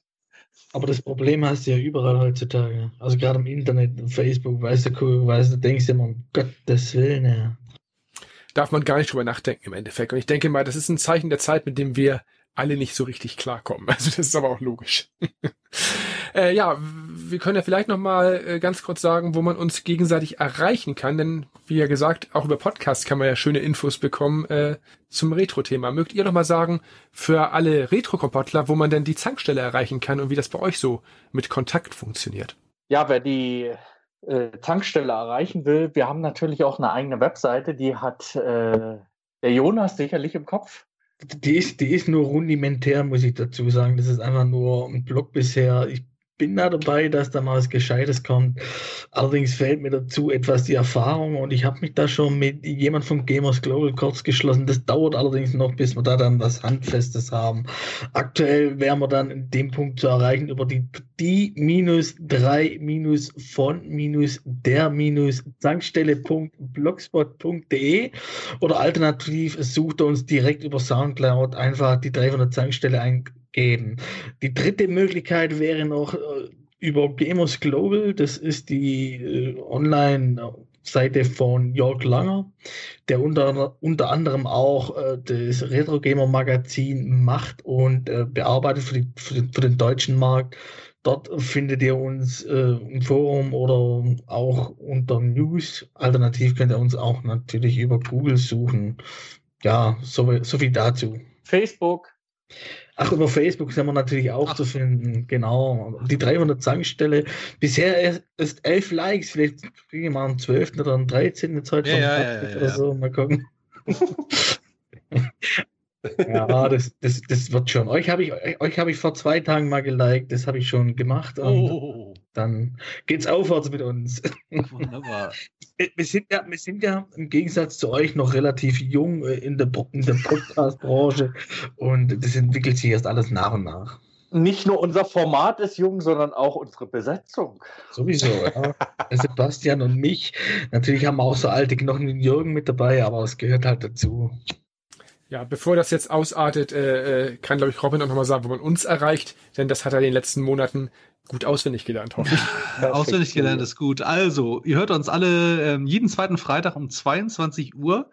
Äh, den Aushang dafür in digitaler Form gibt es auf unserer Homepage äh, www.retrokompott.de äh, oder bei Facebook unter Retrokompott. Ähm, schreiben könnt ihr uns auch sehr gerne an mail.retrokompott.de.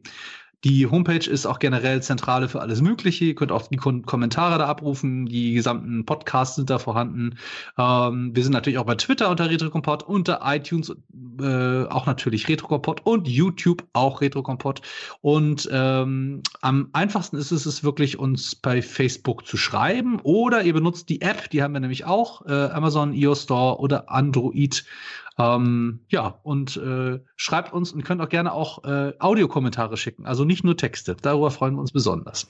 Richtig. Und wenn ich jetzt mal so auf die Uhr gucke, ähm, ja, haben wir auf jeden Fall die Retro-Kompott-Seuche weitergegeben. Wir haben uns auch heute wieder ganz gut festgequatscht. Ähm, das heißt aber für mich auch, äh, dass da viel Redebedarf ist und ähm, ja, der Jürgen schreibt schon, schreibt schon im Chat, er sucht ältere Mitpodcaster. Wir haben immer ein offenes Ohr und auch offene Arme für Leute, die irgendwo anders nicht mehr gemocht werden. Wir nehmen, eigentlich, wir nehmen auch jeden auf. Nein, ähm, ernsthaft, ich fand das total interessant und bin geschockt, wie lange wir geredet haben. Und ich denke mal, ähm, das war nicht das letzte Mal, zumindest hoffe ich das. Und das gebe ich, ich mal so Ich hoffe, du bist positiv geschockt.